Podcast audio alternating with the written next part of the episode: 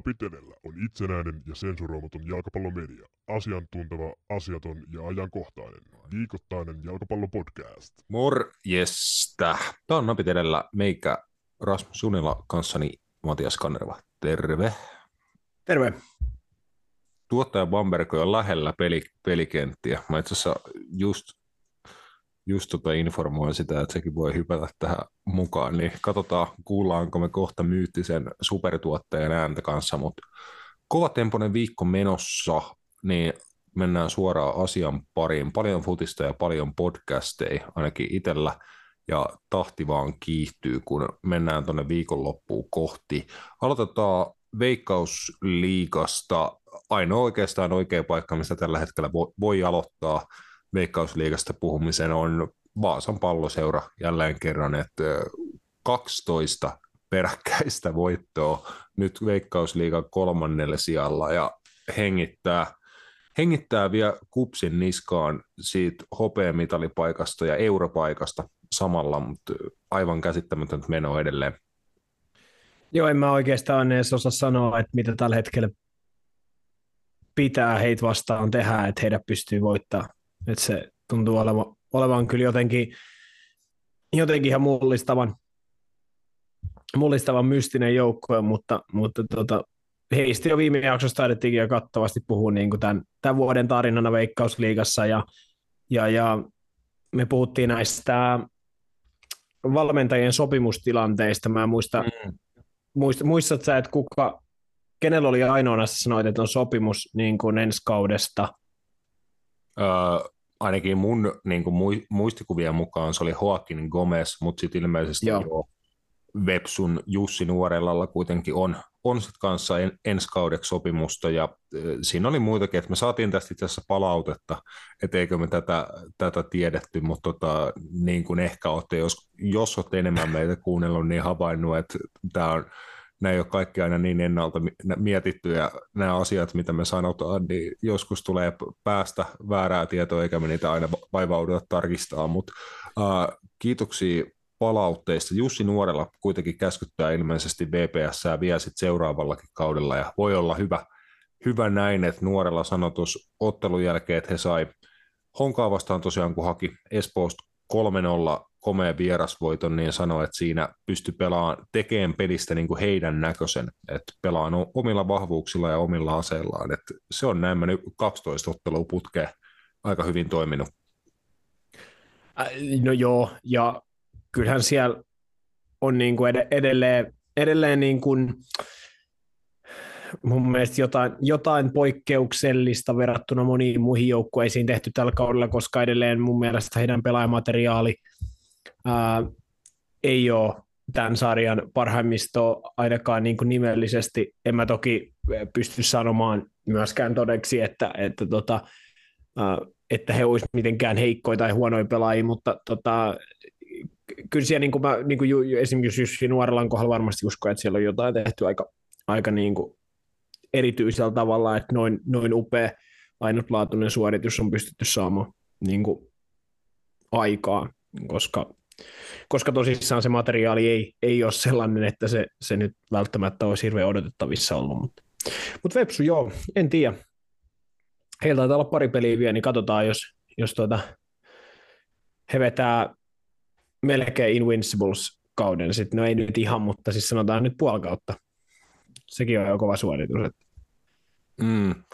Uh, tosiaan puhuttiin päävalmentaja Jussi Nuorelasta ja siitä, että jatkaako ensi kaudella, että varma, varmaan näin, mutta tuossa peli ihan viimeisellä hetkellä pariksi minuutiksi on kentälle päässyt Josep Nuorela, 2003 syntynyt seppä, onkohan siellä tota, nu- nuorella olla jälkikasvu päässyt niin kuin edustusjoukkueeseen asti, että sehän on hienoa isäpoika tota, parit kuitenkin aika harvinaisia tällä tasolla.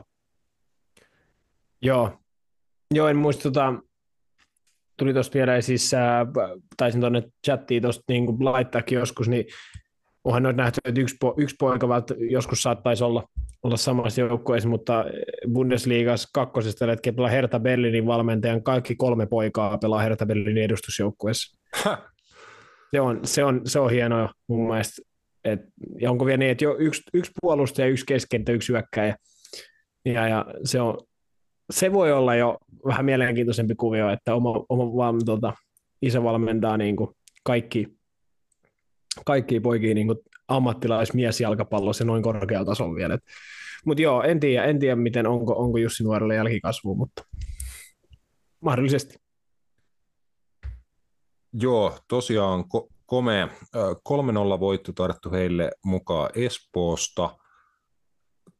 No, noustu, tai on tosiaan siinä Honga yläpuolella kolma, kolmantena ja lähestyy jo tosiaan Kupsiin siinä kakkospaikalla. Kups pystyy hakemaan pisteet Turusta, kaato, kaato Interin siellä, siellä tota, ta, siinä taisi olla melko kyseenalainen rangaistuspotku tuomio, kun käsivirhetilanne, josta ainakin TV-kuvien perusteella oli vaikea niin kuin nähdä, että oliko pallo alueella. Sitten jonkun tarkemman kelailun jälkeen ehkä todettiin, että mahdollisesti joo, mutta aika ratka- ratkaisevan tuomion kautta siellä, siellä tota sit KUPS pystyi pisteet hake- hakemaan.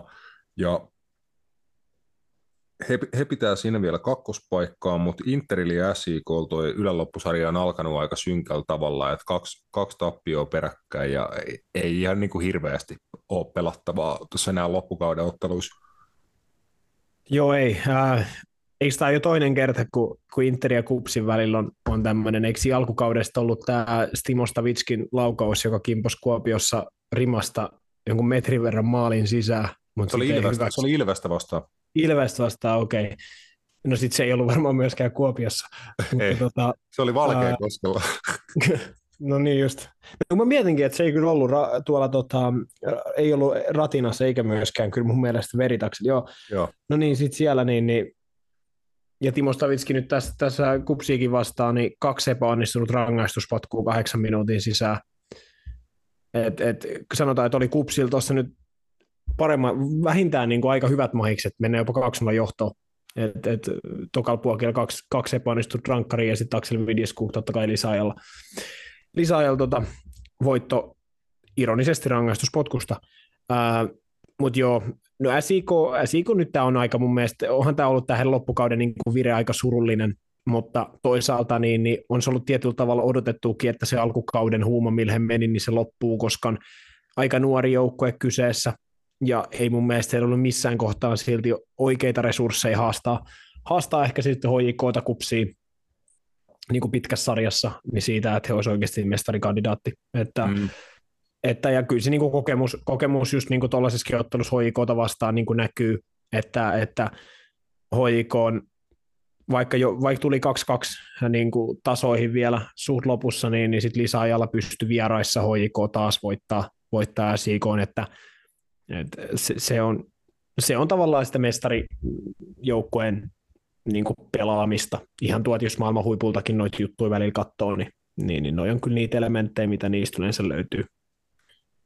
Joo, että aika dramaattinen muutos SIK niin tekemiseen tuli siinä kohtaa, kun heiltä heinäkuun tuossa alkupuolella arsenaalista lainalla Seinäjoella ollut ma- maalivahti Ovi Ejeheri lähti tak- takaisin sitten tuonne Englannin suuntaan, niin sen jälkeen ei ole SJK yhden yhtä nolla peli pystynyt Veikkausliigas pitää, että viimeisin on tosiaan äh, 8. heinäkuuta ja silloin, silloin taisi vielä olla Edgeheeri tolppien välissä, niin se on ainakin tehnyt niin kuin ison, ison vaikutuksen SIKn pelaamiseen varmaan ylipäätään, että oli niin kuin todella laadukkaa oloinen maalivahti ja se varmasti toi niin kuin itsevarmuutta ja tämmöistä niin kuin tasaisuutta siihen heidän tekemiseen ensin niin kuin puolustuspäässä, mutta se homma on muuttunut ja maaleja on sitten mennyt niin kuin ihan uudenlaista tahtia sen jälkeen.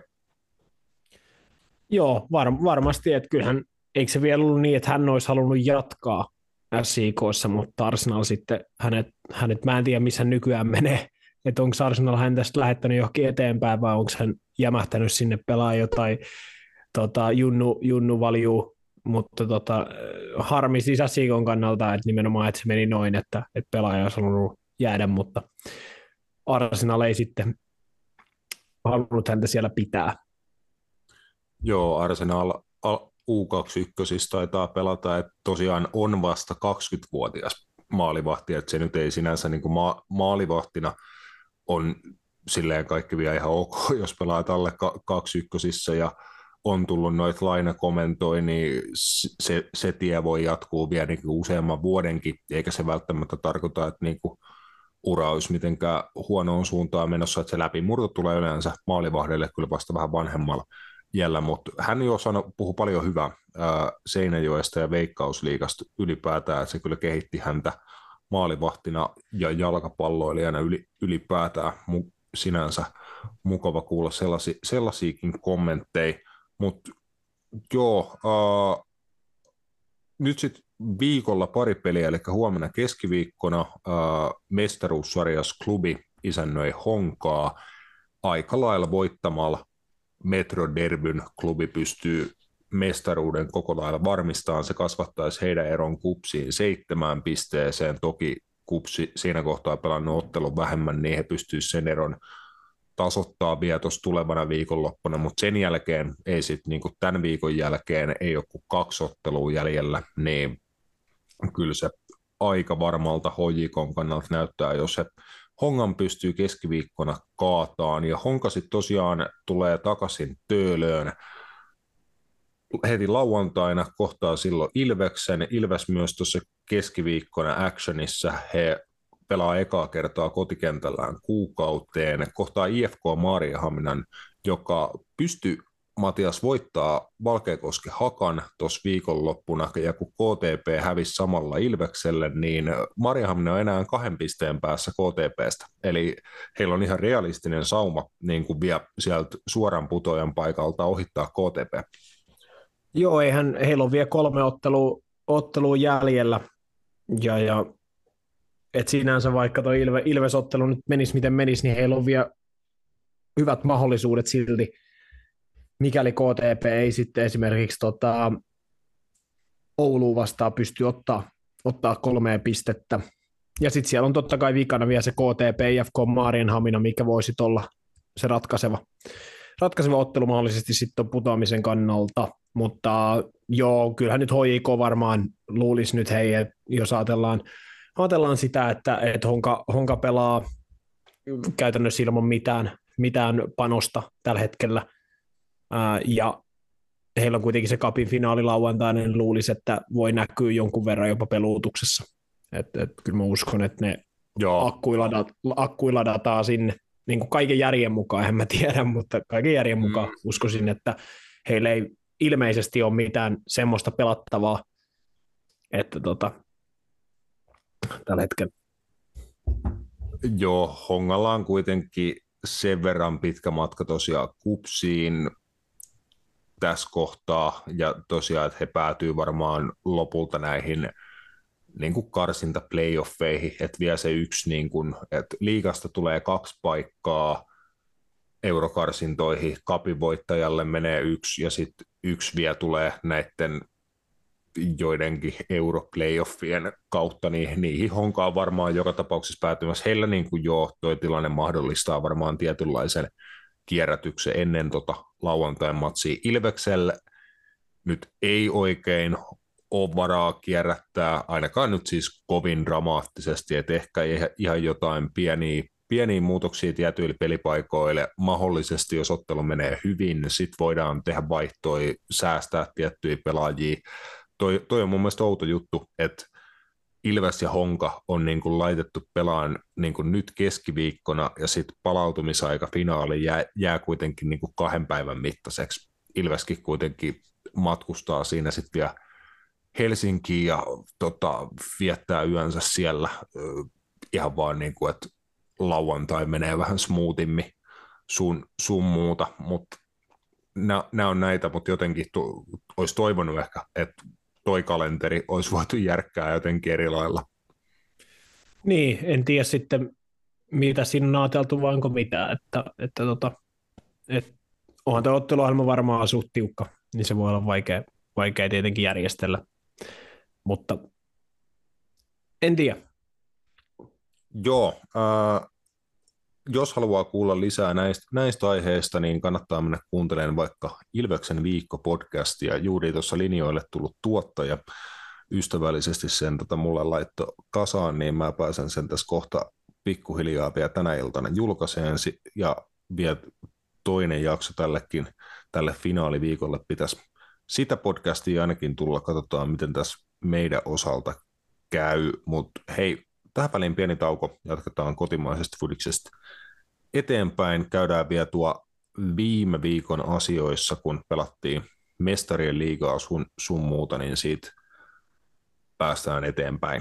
Napit edellä on itsenäinen ja turkulainen jalkapallomedia. Jep, jep. Jatketaan eteenpäin. Missä vitussa meidän piti käydä viime, viime viikossa ja mestarien liigassa, että pitää niinku palauttaa mieleen, että mitä hittoa silloin tapahtui. Siitä on viikko aikaa, mutta tuntuu, että siitä olisi joku kaksi ja puoli vuotta. Öö, varmaan Bayern Manchester Unitedista on niinku kaikista helpoin aloittaa 4-3 Bayernille kertoisi siitä, että niin kuin, joo, tosi hyvä ja viihdyttävä peli, seitsemän maalia, että varmaan niin kuin molemmilla oli sanansa sanottavana tuohon peliin ja näin poispäin, mutta ö, oikeastaan ei. Noista maaleista kaksi tuli ottelun lisäajalla ja Manchester Unitedin toi niin kuin ensimmäinenkin kirimaali tuli 80 88 ja tosiaan käytännössä heti siihen perään. Bayern sitten teki 4-2, että ei toi ollut mikään tasainen peli, ei se ollut mikään kovin hyvä, eikä mikään kovin laadukas jalkapalloottelu, mutta kyllä siinä niin kuin tapahtuu asioita. Muistatteko vielä yhtään, mitä siinä tapahtuu? Ei tämän uh, henkilökohtaisesti ainakaan muista yhtään mitään. Niin, siis, mul... joo, sano vaan. Tai, että mä yleensä on tosi innoissani ollut niin mestarin liikasta, mutta jotenkin no sattuneesta syystä, kun oma, oma seura ei siellä tuota pelaa, niin ehkä vähän vähentää sitä mielenkiintoa, mutta katsoin sitä peliä siihen asti, että ei ollut tullut yhtään maalia, ja sitten kun menin, päätin, että menen nukkumaan, ja kaksi minuuttia sen jälkeen alkoi tapahtuukin näitä maaleja, niin en mä nähnyt yhtään niistä, että sen, mitä mä näin, niin se oli mun mielestä tosi rikkonaista ja tosi outoja virheitä, huutisyöttejä ja jotain aivan niin kuin divaritason paskaa, semmoista pelkkää höökaamista.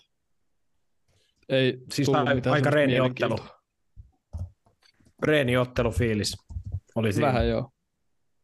United mun mielestä siis aloitti ihan hyvin. Siis mm. täytyy antaa siitä, tai no en mä tiedä, no aloitti ihan hyvin, mutta kyllä Arsenal, anteeksi Arsenal, kun Bayern oli myös niin kuin aivan suossa siinä alussa siis oman pelinsä kanssa. Sitten kun he sai sitä vähän kuosia, ehkä just se eka maalista vähän helpotti, niin ehkä se niin kuin teki sitten sen, että, että tota, se heidän peli parani, mutta mut, eihän toi nyt siis aika niin kuin varmaan käsikirjoituksen mukaan toi meni siis siinä mielessä, että et kyllähän Bayern tuossa se aktiivisempi joukkue sitten oikein niin kuin pallollisena varsinkin oli ja United kyttäisi sitä, että he pääsee, pääsee iskeen vastaan, vastaan ja, ja, ja mutta kyllä mä niin kuin sanon ton pelin perusteella, että kyllä molemmat noista seuroista on ihan pirun kaukana siitä, että tämän kilpailun voittaisi tällä hetkellä. Jos toi niin kuin tekeminen on tuota tasoa, niin niin kuin Bayernillakin, niin Joo. On, ky- on kyllä kaukana.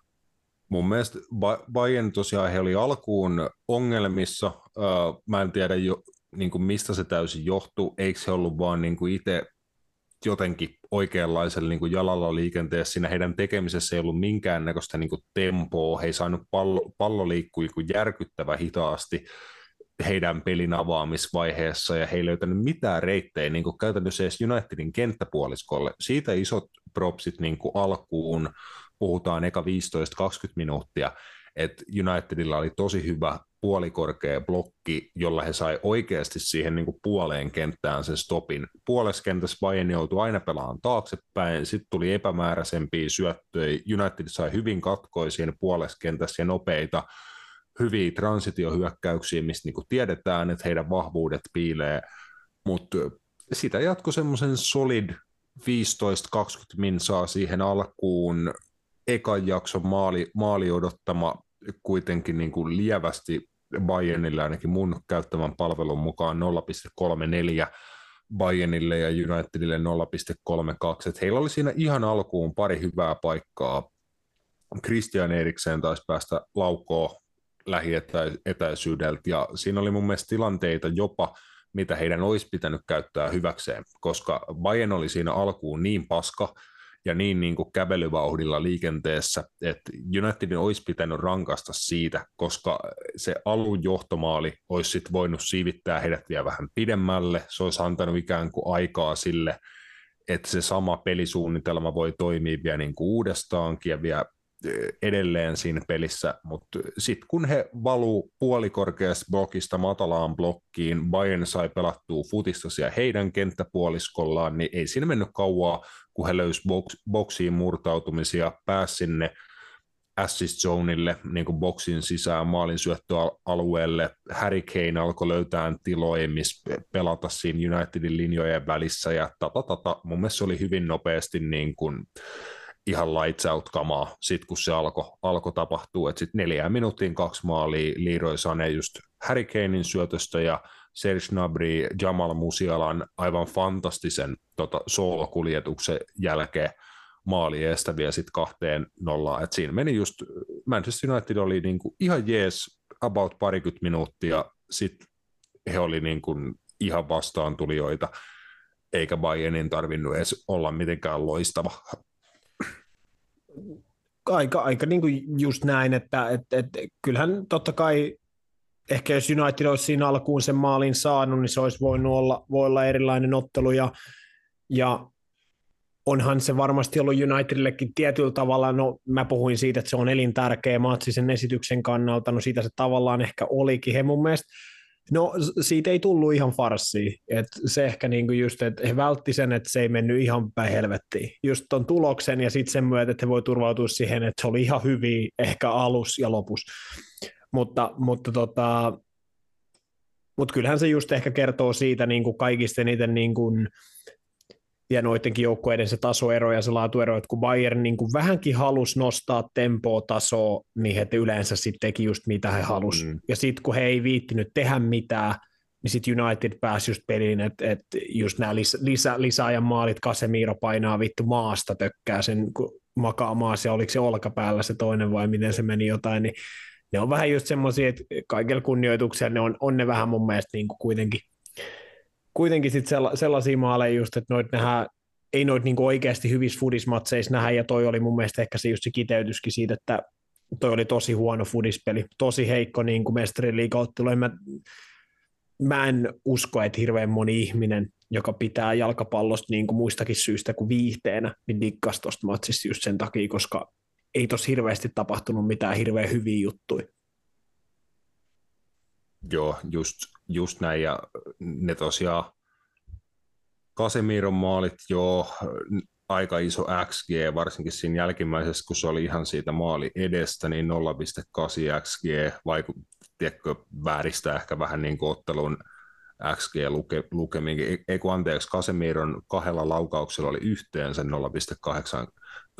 XGtä, niin tota, käytännössä niin kuin Unitedin toisen puolella ja XG koostuu siitä, että toisella puolella mun mielestä Bayern niin kuin ihan semmoisella just niin kuin preseason tasoisella läpsyttelyllä oli niin kuin huomattavasti parempi, ja sitten just United sai pienen niin kuin orastavan jonkun onnistumisen siinä niin kuin lopussa, ja mun mielestä se oli niin kuin lähes hupasaa, että kun Casemiron se 3-2 kavennus tuli, niin ennen kuin TV-kamera pääsi niin kuin takaisin edes peliin mukaan, niin Bayern oli melkein jo niin kuin laittamassa seuraavaa sisään, että niin kuin heti tultiin toiseen päähän, ei siinä ollut mitään niin kuin logiikkaa siinä vaikka Unitedin loppukirjassa. He sai pari onnistumista ja propsit vaikka Casemirolle siitä, että hän ei luovuttanut pelissä niin kuin kesken ja näin, mutta joo, nyt on varmaan niin kuin kaikki tarpeellinen tuosta, tuosta ottelusta sanottu, että ei siinä, niin kuin, siitä ei sen suurempi johtopäätöksiä ehkä kannata vetää. Mun mielestä Bayern on tosi kova, se ei ole mikään niin kuin huikea uutinen. Harry Kane mun mielestä istuu aika hyvin siihen hommaan. Hän on kyllä niin kuin jopa voi olla aika isokin juttu Bayernille, että hän siellä on, on tällä kaudella, että pystyy tuomaan heille paljon just siinä pelintekijänä, että siinä pääsee ikään kuin sitten nämä niin laiturit niihin tiloihin, mitä hän jättää tyhjäksi, niin, ja hän pääsee antaa sitten syöttöjä näille nope, nopeille laitureille sun muuta, niin on arvokas siinä, ja sitten maalinteko prosentti aika kovaa kamaa, oliko Tuukka Kotimäki just tätä nostanut, että 33 pinna about Kanein tämän kauden laukauksista on painunut maali, että se on niin kuin hiton kovaa tavaraa, että tota, jos heidän niin kuin peli kokonaisuutena menee napsun pari eteenpäin, niin kyllä mä pidän Bayerniin kuitenkin vielä siellä mestarien liigan niin kuin top neljä jengeissä. Joo, siis materiaalin puolesta ehdottomasti, mutta tuolla peliesityksellä ei tule mitään mahiksi voittaa tuon kilpailu. Mm, toki se riippuu hiton paljon myös noista muistakin. Mutta joo, tasapeli tuon lohkon toisessa pelissä Köpis, Kalatasarai, Arsenal pyyhki Lanssia kotikentällään ihan, ihan anteeksi, PSVtä. PSVtä harjas 4-0 Emiratesillä ja Lance Sevilla sitten päätyi 1-1 tasapeliin tot, Espanjassa titi, titi, titi, eteenpäin. Tämä on mainitsemisen arvoinen tulos. Union Berlin oli Santiago Bernabeulla tasapelipisteessä kiinni niin kuin pitkälle lisäajalle asti, mutta jotenkin jos ottelu katto ja Real Madridin otteluita on menneinä vuosina katsonut, niin se jotenkin ties, että ei he ole poistumassa ees pisteenkaan Madridista, ja Jude Bellingham lisäajan maalilla sitten laittoi riparit sisään hirveä vitu hässäkkä pallon jälkeen, että vaikka siellä oli Union Berliini puolustus ja maalivahti sankarillisesti esiintynyt yli, yli 90 minuuttia, mutta ei riittänyt pisteille ja Jude Bellinghamin maalilla Real avasi vo- voittotilinsä Herkkusianin liikankin puolella. Tuuri jengi. Edelleen. Vuodesta toiseen tuossa kilpailussa, niin munkki käy. Jep, mutta en tiedä, voiko se olla aina munkki, jos se käy aina, aina samalle. Toki tuossa nyt oli 32 laukausta, ää, niin ei nyt ehkä ihme, että joku niistä sitten lopulta painu sisään. Seitsemän kohti maaliin. No maali odottamakin oli, sitä oli ihan saatanasti, 3,80 ja sillä sai vaan yhden, yhden maalin aikaiseksi, niin kyllä jo hatunnosto menee Union Berlinin maalille Frederik Ronnoville. En osaa Joo. lausua. Ei vaan siis kaiken, kaiken rehellisyydellä, niin ei Union Berlin ollut oikeasti pelillisesti mitään sanomista. Taso ei, oli karmea. Ei, ei, ei, se siis... ehkä, ehkä se niin tuossa se realismi sitten tuli. Katsotaan sitten, mitä se siellä Berliinissä on, että, että muuttuuko se pelin kuva todennäköisesti ehkä vähän, mutta kyllähän niin kuin just puhuttiin vaikka joskus siitä Newcastlein menemistä mestarien liigaan, ja nyt esimerkiksi Union Berlin sitten tietenkin paljon pienempänä seurana ja pienemmällä budjetilla kaikki näin, mutta eka kertaa se tasoero on. Nämä on eri pelejä silleen tietyllä tavalla sitten kuin ne liikapelit, että, että tuommoiset kuitenkin Santiago Bernabeut ja noin, niin ne on aika vaikeat mestoja.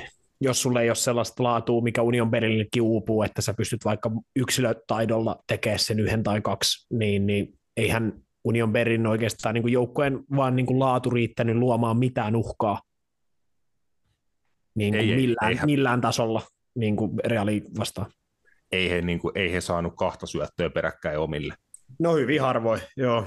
Joo, siis se oli niin kuin ihan, niin kuin mun mielestä se meni tolle tasolle, että kun he joskus sen pallon sai, niin se oli, että joku laitetaan juokseen laitaa pitki, sitten se katsoo ympärilleen, no ei täällä missään ole ehkä mun kavereita, sitten se yrittää yksin jotain kahta kolmea reaalin vas- äijää vastaan hankkia edes vaikka niin kuin erikoistilanteen, ees jonkun sivurajaheito, ei, ei, siis se oli ihan siis semmoista niin kuin, FC Helmi, jotka vastaan palloiirot. Niin kuin, tiedätkö, että just se, että niin kuin sä silloin tällöin pääset koskeen palloa, niin tiedätkö, se ta- tasoero on niin kuin mass- massiivinen, mutta joo, Real sen voiton lopulta lisäajalla sitten otti.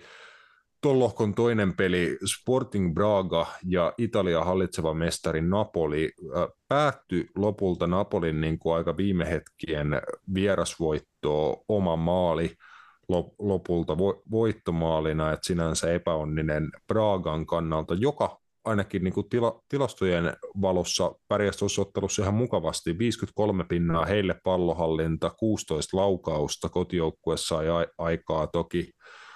Maali odottama 1-4-1 ja Napolilla 1-70, että on tuossa ollut ma- maalipaikkoja kyllä kummallakin, kummallakin joukkueella – Napolille voitto, mutta ilmeisesti heidän tekeminen ei tällä kaudella vakuuta vielä niin kuin oikeastaan ollenkaan. Et joukkue on aika samanlainen kuin viime kaudellakin, ei nyt mitään ihan hurjia lähtiöitä, mutta äh, sanotaan, että ei ole sama Napoli, mikä viime kaudella Luciano Spalletti alaisuudessa.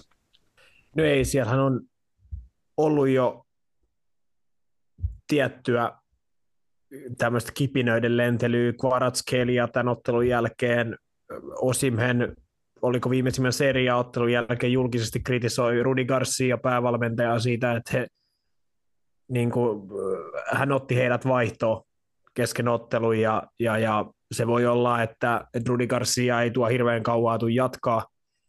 Se oli ehkä mun mielestä alun perinkin vähän omituinen niin kuin palkkaus siinä mielessä, että Rudi Garcia sai potkut keväällä Al Nasrista. Ja mm. se on mun mielestä vähän, että ainoa syy, miksi Rudi Garcia varmaan tuonne hommattiin niin kuin, tota, Serie aina, koska Frans taisi puhua meillä vieraana FPL-podcastista, niin että hän pelaa niin kuin 4-3-3 pelisysteemiltä, se on se hänen suosima pelisysteemi, mutta jos ton tason seura nyt tekee tuollaisia valmentajapäätöksiä noilla perusteilla, ja varsinkin kun ollaan puhuttu vielä siitä, että se itsessään se pelijärjestelmä ei enää ole niin isossa, isossa roolissa, niin, niin kyllä on vähän erikoista, mutta ei ole jo, ei ole sama Napoli. Tietyllä tavalla. Ehkä mun mielestä se voi myös olla se syy, että Napoli oli viime kaudella, tuli aika puskista tämmöiset pelaajat kuin Kvaratskeli ja kumppanit oli vähän, tuli 10 miljoonalla, hei, äh, Georgian pääsarjasta, oli alussa aika liekeissä, ei onnistunut, hei, onko helmikuun jälkeen tekee maaliaka mm. niin kuin Napolille. Se kertoo pu- yli puoleen vuoteen. Ma- maalia ei onko edes maalisyöttöä antanut. Niin se ehkä kertoo siitä, että ei myöskään sitten ehkä Kvaratskeli ja no Osimhen on niin kuin kovan luokan tekijä, mutta esim. Kvitsa Kvaratskeli, niin kun häntä nostettiin jo niin kuin Jumalasta seuraavaksi, niin ei hän ole sen tason jätkäviä just siinä tasaisuudelta. Hän on nuori poika, kun pelaa ensimmäistä kautta, tai nyt niin kuin pelasi viime Euroopan huippusarjassa, sai alkuun aika lentävän lähdön, sitten vuodenvaihteen jälkeen se hänenkin homma niin kuin, niin kuin aika lailla kuoli, rumasti sanottuna, niin, niin, ja nyt ei ole lähtenyt alkukaudesta ollenkaan, niin, niin toi on, sanotaan, että ei toi Napoli ole niin materiaalin puolesta, tiettäkö, läheskään niin laadukas joukkue, niin kuin mitä moni muu italialainen joukkue. Että se oli just se, että se pelitapa, mitä Spalletti tuo pelu, peluutti ja se hurmos, minkä he sai, oli vaan niin sairas, että he just tämän syksyllä käytännössä voitti jo sen mestaruuden siellä Italiassa. Mm. Mutta just se, kun verrataan Juve, Inter, Napoli, anteeksi, sorry, AC Milan, tällaiset jengit, niin ei heillä ole parempi joukkue kuin, kuin, niin kuin noilla kolmella. Ni, niin sitten, että ehkä se nyt Napolillakin vähän näkyy. Mä toivon, että he, he nostaa tasoaan ihan vaan sen takia, että tekee tuosta mestariliigalohkosta niin kuin mielenkiintoisia eh, niin kuin matseja muun muassa Real Madridia vastaan. Mä toivon, että niitä nähdään, ettei se mene taas ihan perseilyksi, niin kuin yleensä se on aina mennyt vähän niin kuin näiden kahden joukkueiden välillä, että Real lopulta aina sitten rassaa ne. Mutta joo, Braga ei ole huono, portugalilaiset joukkueet ollaan puhuttu, on aina aika laadukkaita joukkueita loppujen lopuksi, tai niin kuin paljon taitoa, paljon tota, kykyjä, kyllä niin kuin, niin kuin varsinkin hyökkäyspäässä, ja, ja näin, mutta joo. Siellä, joo, no, Napolille voitto, mutta ei missään nimessä niin kuin kovin, kovinkaan vakuuttavalla tavalla. Uh, jat, jatketaan eteenpäin sit seuraavassa lohkossa Red Bull Salzburg lohkon kärjessä onnistukaataan Benfican ehkä vähän yllättäen äh, haki vieraissa Lissa, Lissabonista tota, 2-0 voiton. Se ei muistaakseni ainakaan meidän ennakoissa ollut. Joo, ei ollut. Äh, Tämä lohko ei mua hirveämmin sytytellyt ainakaan. No, ei nyt toki oikeastaan vieläkään hirveästi, mutta Joo, siis Salzburg on, tiedetään aina, aina pelaava hyvä nuori porukka, mutta tota, ei mulla ole hirveästi muuta, muuta tässä kohtaa sanottavaa tästä matsista, että alussa tullut punainen varmaan muutti aika paljon, ja ilmeisesti siitä tullut myös rangaistuspotku. Joo. Sitten muutti varmaan aika paljon pelihenkeä, Joo, Angel Di Maria tosiaan takaisin ben, Benfica-paidassa, se on hieno, hieno nähdä, ja tuossa to, tuossa ottelussa ke, kentän puolella, hetkinen, pelasko 90 ei, oli ainakin avauksessa. Joo, 70, 72 minuuttia oli Angel Di Maria kentällä, sai siis muistaakseni aivan huikea vastaanoton tuossa, kun mitä jotain, jotain klippiä tuli vastaan, kun hän Benficaan palasi. Sieltä aikanaan lähti, lähti tota Real Madridiin, että nuor, nuorena tuli Eurooppaan, niin Benfica ensimmäinen osoite, osoite silloin, että nyt takaisin siellä. Että hauska nähdä nä, näitäkin tarinoita niin, niin kuin silloin tällä. Ihan kaikki, kaikki ei mene saudeihin, vaan on vielä tämmöisiä niin jalkapalloromanttisia paluutarinoita. Mutta joo, äh, Red Bull Salzburg niin kuin yllättäen sen lohkon kärjäs Inter ja Real Sociedad nyhjäs 1-1 tasapelin. Socie, Sociedadin hima, himamatsi Lautaro Martínez 87 min tasotti, siitä ei, ei enempiä. Feyenoord lohkon kärjessä kaato 2-0 Celticin kotona, ei iso yllätystä, näin ehkä ottelin sen niin kuin heidän kotona menevänkin.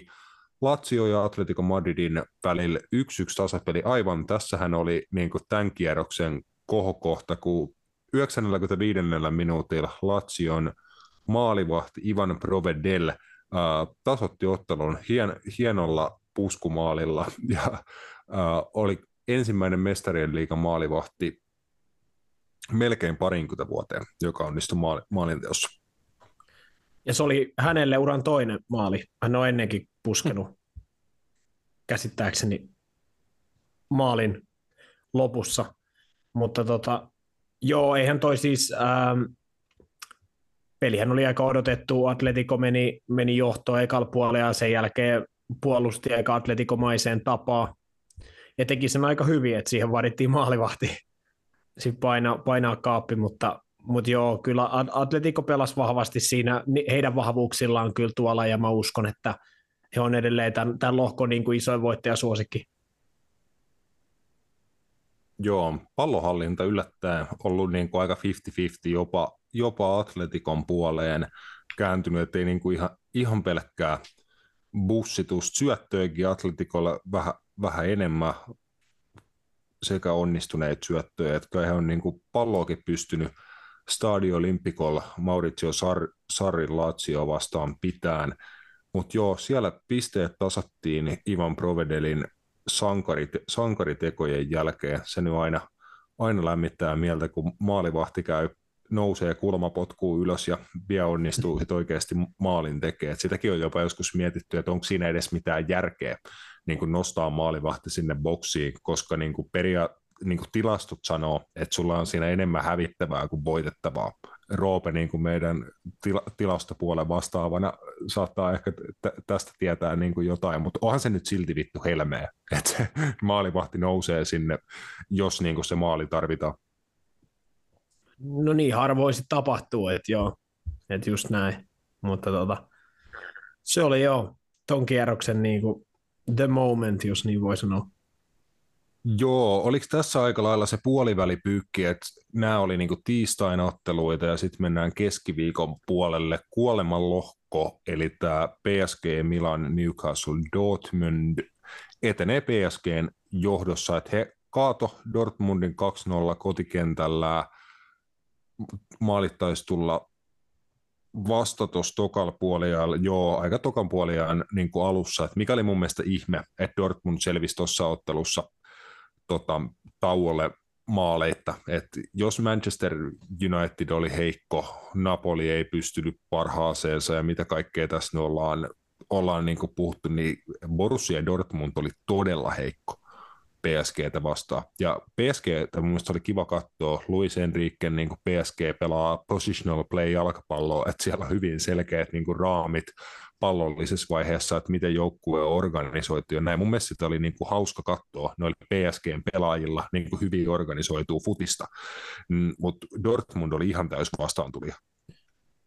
Joo, ei, ei, en mä nyt tiedä, jos Borussia Dortmund en, tota, voisiko Kombanoakin katsoa, niin en mä nyt antanut sille hirveästi mahiksi, että he mitään super tota, esitystä tulee tuo Pariisi, ja sitten tuo Pariisi on muutenkin ollut aika hankala paikka monille joukkoille hakea yhtään mitään, että PSG on aina, aina ollut niin kuin kotona aika vahva joukkue, vaikka, vaikka sitten mestarien liigassa ei tota menestystä aina ole tullut, mutta PSG pelasi jo äh, uudella tavalla, mm, just niin kuin puhuit, hienolla tavalla, siellä on taitavia, nopeita äh, niin kuin pelaajia, ihan Euroopan val- valiopelaajia, että ainoa mikä tuossa on niin tuo Luisen Riiken, mitä, mitä muun muassa Tuomas Virkkunenkin siis selostuksessaan puhui, niin oli just se, että, että tehotontahan se on, että 17 laukauksesta kolme maalia kohti on tosi vähän, joista toi, yksi tuli pilkusta ja sitten yksi, yksi tota, oli se toinen maali, joka tuli Femman viivalta,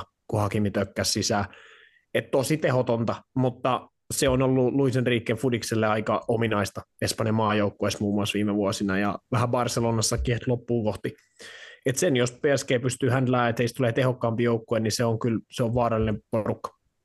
Mm, se on, niin näkisin, että se PSGn niin sanottu tehottomuus voi olla just tuosta Luis, Enri, Luis Enriquen pelitavasta, tai mitä niin kritisoit hänen joukkueitaan ylipäätään, niin sitä just tätä niin kuin modernin jalkapallotrendin mukaista pelitapaa, missä haetaan niitä korkean maali odottaman paikkoja, että päästään sinne maalisyöttöalueelle, mistä tilastollisesti annetaan kaikista eniten maalisyöttöjä, sitten halutaan pelata ne joko siihen maali eteen, joko vähän takaviistoa tai näin, että aika moni joukkue haluaa nykyään luoda maalintekopaikkoja noilla periaatteilla, koska se on niin kuin vaan tilastollisesti todennäköisintä, mutta joo, siinä, siinä niin kuin sitä, sitä, kun sä jatkuvasti haet, niin joo, se voi joskus näyttää vähän tehottomalta, mutta sitten kun se niinku oikeasti klikkaa ton tason pelaajille, mitä PSGlkin vaikka on käytettävissä, niin jälki voisi olla aika, aika brutaali. Et se pelitapa myös tarjoaa aika paljon kontrollia ja tälleen, että mä en usko, että se välttämättä on niin kuin iso ongelma Luis Enriquen jalkapallofilosofiassa, mutta joo, ihan hyvät niin kuin ainakin ensimerkit tota, mestarien liigatasolla, vaikkakin just Dortmund oli aika susikakka. Kyllä.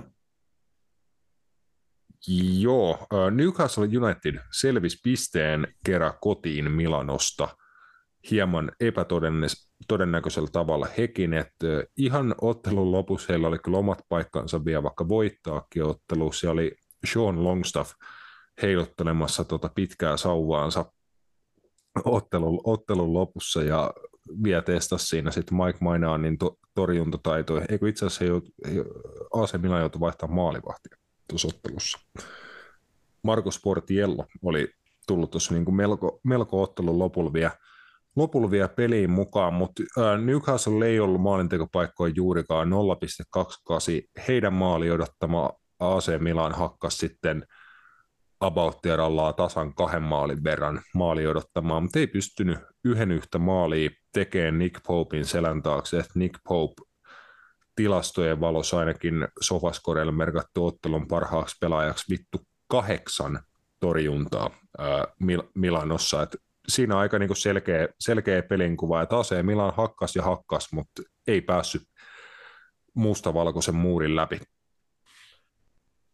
Ei päässyt ja mutta tämä oli se vähän, mitä, mitä tota, ainakin itse, itse ounastelinkin, että ei Newcastle tule välttämättä pelillisesti ole tässä lohkossa hirveän montaa joukkoa, että vastaa pe- oikeasti saumoja kuin ajoittain. Et kyllä se, se laatu, laatu, on tuolla vaan niin kova, just, just niin kuin, ehkä nyt toi Dortmund näytti sen, että heitä vastaan Newcastle voi olla jopa aika, aika niin kuin vahva, mutta, mutta tota, niin kuin Milan ää, ja PSG on kyllä, on kyllä vahvoja vahvoi porukoita. Just siinä, että se yksilön laatu Rafael Leo, Teo Hernandezit, kumppanit, niin, niin se on, se on niin kuin kovaa luokkaa. Et, mutta tota, toi oli tietenkin tärkeä, tärkeä hakea Milanosta piste. Se on se loppujen lopuksi, mikä merkkaa, ja, ja siitä on niin kuin helpompi huomattavasti lähteä sitten, eiköhän ne seuraavaksi pelaa sitten kotona, en tiedä ketä vastaan. Olisiko PSG, joo. näköjään, niin se on sitten jo taas erilainen, erilainen matsi, matsi pelaa sen James Parkilla ja kovin mahdollinen haaste, mitä tähän kohtaan varmaan voi tulla. Niin.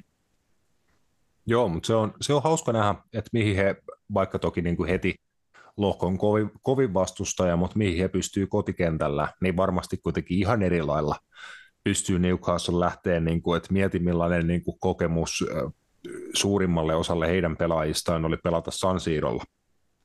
Jep, jep. Niin kuin... Et se on, toki sitten se voi olla se kääntöpuolikin, että jos Newcastle lähtee hirveästi peltejä avaa PSGtä vastaan, niin siitä voi tulla sitten myös hyviä aika rumaan jälkeen. Että... Mm, Mutta he on mun mielestä, niin kuin, heillä on kuitenkin joukkuepelin puolesta niin kuin joukkueena, heillä on tosi paljon niin kuin, hienoja vahvuuksia, ja ne ei kaikki niin kuin, ole riippuvaisia heidän pelaajien niin kuin, vaikka te- teknisestä taitotasosta, niin he, he on kuitenkin niin vahva joukkue fyysisesti, he on hyvin organisoitu, he pystyy puolustamaan korkeammalta niin kuin sit ma- matalammalta, niin mä luulen, että heidän, heidän niin kuin se pelin intensiteetti on tosi kova, ja se voi aiheuttaa, niin kuin, ja uskonkin, että aiheuttaa PSGllekin ongelmia, mutta varsinkin niin kuin muille, muille joukkueille tässä lohkossa, niin kuin tuo St. James's Parkilla, mä luulen, että he pystyvät olemaan kyllä tosi inhottava vastustaja, vaikkakin, niin kuin sanoit, niin kyllä he niin kuin sit pelaajien just sen niin kuin teknis taidollisen laadun puolesta, he jää kyllä kaikille, kaikille vastustajille jälkeen tuossa lohkossa, mutta ainakin he pääsivät maalintekoon vähän reenaa sitten viikonloppuna siihen perään, että Newcastle laittoi laitto kahdeksan maalia taululle valioliigassa sitten siihen perään, että kyllä heiltä niin maalintekovoimaa ilmeisesti löy- löytyy, mutta palataan siihen mahdollisesti vielä joskus tuonempana. Uh, Servenas Vestalla oli yksi laukaus Etihadilla Manchester City vastaa ensimmäisen jakson aikana, mutta se laukaus riitti, tota, että he meni johtoon puoliajalla. Manchester City teki toisella jaksolla kolme, ja he tasapisteessä ja tasan samalla maalierolla Leipzigin kanssa, kun Red Bull-jengi kävi Sveitsistä Young Boysin vieraana 3-1 vierasvoito hakeen, niin City ja Leipzig hyvin odotetusti G-lohkon kärjessä. Barcelona antoi peräharjaa Royal Antwerpille, olin sanomassa Camp Noulla, mutta missä helvetissä ne nykyään pelaa? Siellä jossain vanhalla Olympiastadionilla. Ismalen. Joo, joku, onko sillä joku hieno nimi sillä paikalla? Moin, Montjuic. Okei. Okay pitää Ei siitä sen enempää. Jos, jos vielä joskus neljännen kerran elämässäni vierailen Barcelonassa, niin pitää käydä ehkä kyseisessä pyhä, pyhätös. Mutta joo, äh, siinä lohkossa ei varmaan mitään suurempaa kerrottavaa. Porto kaato Shakhtari ja sekään ei mikään yllätys ollut. Hei, me käytiin kaikki vitun hommat läpi. Hyvä. Bravo. ja, hyvä jätkät, hyvä jätkät.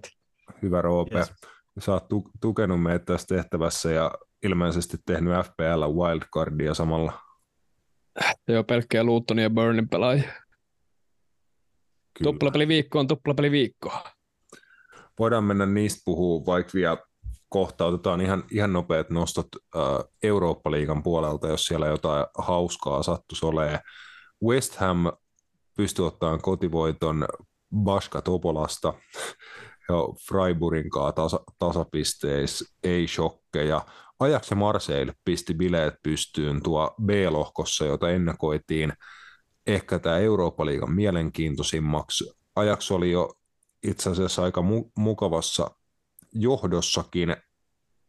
2-0 johdossa se sitten lipsahti käsistä.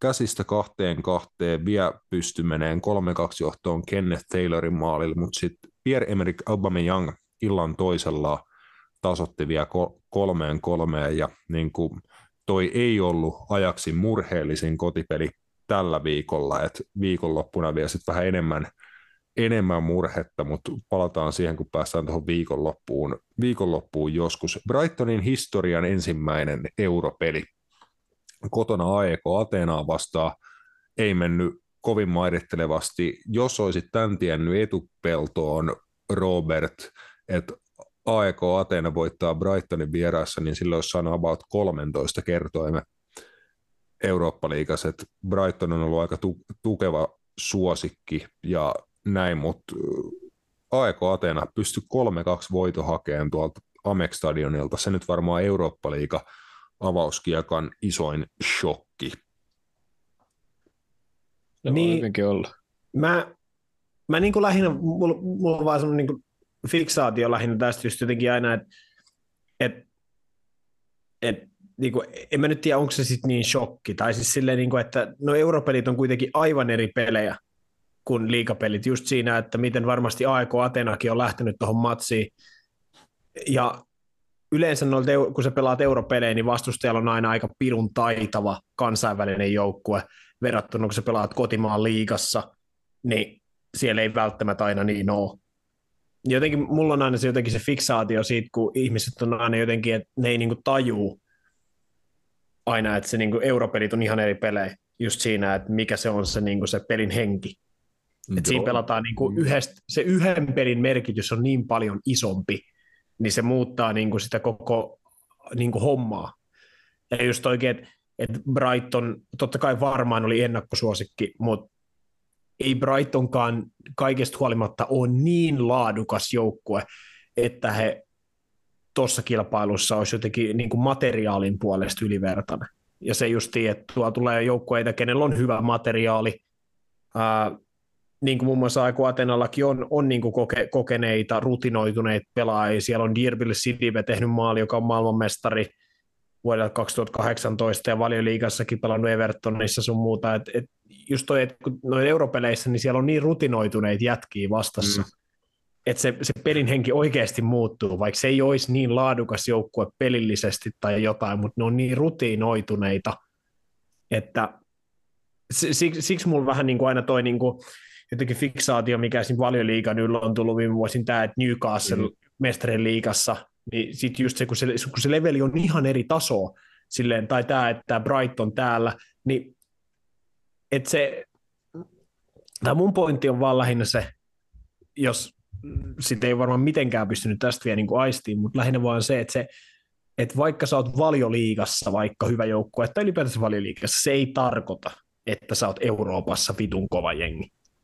Joo, ei, ei missään nimessä. Että toi, ja just se, mitä niin kuin itsekin nostin tuossa, että Brightonin ens, ensimmäinen euroottelu ikinä, ää, niin AEK Atena on niin kuin sitä monta monta kertaa kokeneempi niin kuin eurojoukkue, että heillä oli aika mukava määrä vieraskannattajia, muun muassa matkustanut Brightoniin sitten heillä oli kovat bileet niin kuin siellä ja niin kuin näin, että heillä itse asiassa niin kuin on, on aika, aika määrä, aikamäärä pyttyi tuolta niin kuin Kre- Kreikan kentiltä niin kuin kymmeniä, kymmeniä pokaaleja heidän kalpi, palkintokaapissa se, seurana näin poispäin. Ja Brightonilta tämä niin kuin Ekoi kertoi, kun he Euro, Euroopassa ylipäätään pelaa, niin sekin on niin kuin yksi asia, mikä just pitää ottaa huomioon, mutta kyllähän niin kuin pelillisen laadun puolesta Brighton oli tuossa ottelussa huomattavasti parempi, 75 pinnaa pallo, 2,66 maali odottama. Toki aika hyvin, niin kuin, että 25 pal-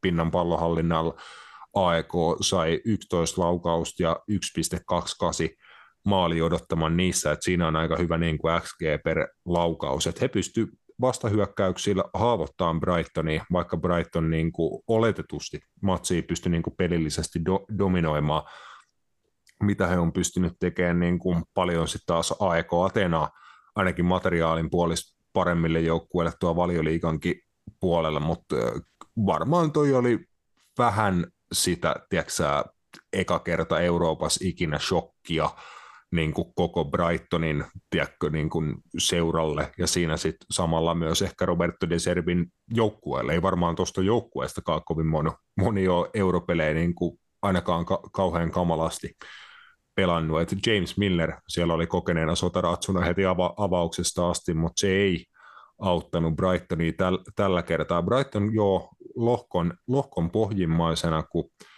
ja Marseille pisteellä siinä edellä AEK Ateena yllättäen johtaa tota, äh, ehkä niin kuin paperilla mielenkiintoisinta ja kovatasoisinta Eurooppa-liiga-lohkoa, eli lohko b C-lohko Sparta Praha äh, nappasi 3-2 voiton Aris Limassolist.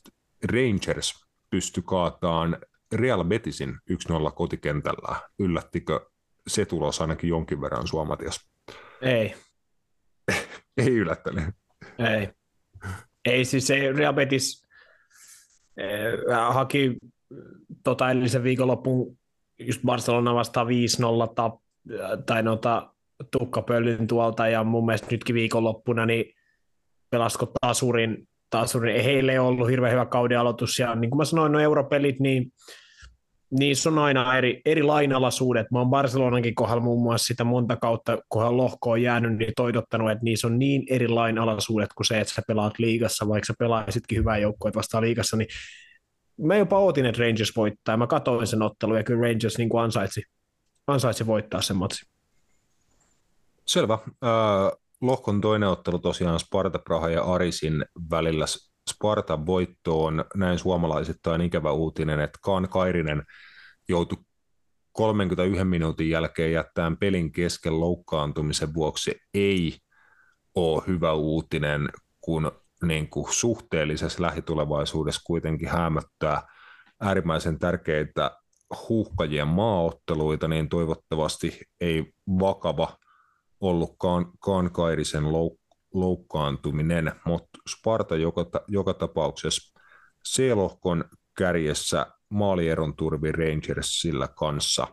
Kolme pistettä. Atalanta avasi voitolla, voitolla tota Eurooppa-liigan lohkovaiheensa pysty kaataan puolalaisen Rakovin, Sporting Lisbon kaatui sitten itävaltalaisen Sturmin aika oletusti. Atalanta Sporting, siellä voitot napannut Liverpool 3-1 lukemin kaato Itävallassa Lask Lintzin, joka meni aika huikealla maalilla johtuen, että kulmapotku tuonne rankkarialueen niin kuin rajan, rajan hollille sieltä Florian Flecker otti pallon haltuun ja tällä semmoisen niin kunnon rakettikyrpä volleen Liverpoolin verkkoon ohi Quimin Kelleherin, joka tosiaan on tuon Eurooppa-liigan torjuntavastuun saanut, mutta Liverpool hyökkääjät Darwin Nunes, Luis Diaz ja Mou Salah paukutteli sitten kolme maalia tokalla, tokalla jaksolla ja siitä saadaan fan, äh, ei nyt vielä ihan koht, kohteliaisuudesta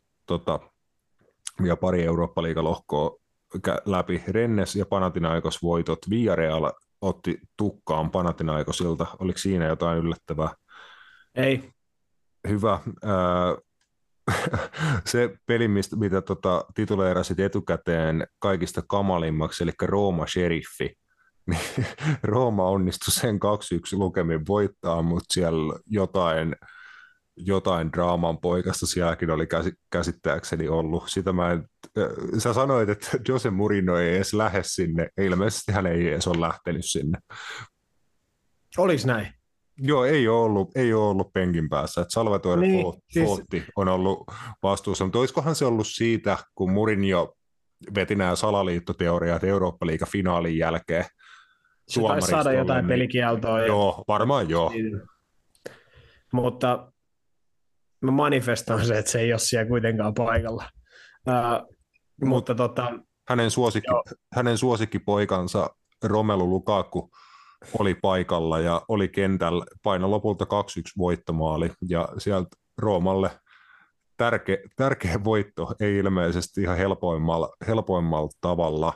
Slavia Praha kaatoi Servetten tässä Matiaksen suosikkilohkossa ja Leverkusen sitten viimeisessä lohkossa, eli H-lohkossa, kärjessä 4-0 voitto Ruotsin mestareista BK Hekkenistä ja Karabag kaato Molden kotikentällä 1-0. Jumalauta, kaikki Eurooppa-liigalohkotkin läpikäytyjä. Ja haluatko Roope jinkkutauon tähän kohtaan? Ei mulla ole mitään väliä. Ei sitten. Jatketaan eteen, eteenpäin. Tota, jatketaan vaikka tuonne val, valioliigan pu, puolelle sitten. Siellä suurin vitun osa jouk, joukkueista pelasi sunnuntaina, koska aika moni valioliikajoukkue pelaa torstai-futista Eurooppa-liigasta tai tuo Conference-liigan. Conference-liigankin puolella Aston Villa oli vielä actionissa, nyt en kuollaksenikaan muista, mitä heille, niin kuin, heille siellä tapahtui, mutta e, ei puhuta äkäkaapista vielä. HJKkin sai tur, turpaan kotikentällä. Ei, ei meidän tarvitse puhua äkäkaapista. Okei. Okay. Joo. Vali, valioliiga viikonlopun pariin siis Man City, Foresti ja maininnan arvoinen asia, että Rodri otti uransa ensimmäisen suoran, suoran ulosajo vähän tota, toka jakso alkamisen jälkeen. Se oli hämmentävä tilanne ja hämmentävää toimintaa niin kuin nimenomaan Rodrilta, jota ei ehkä yhdistä tuommoiseen niin kuumapäisyyteen.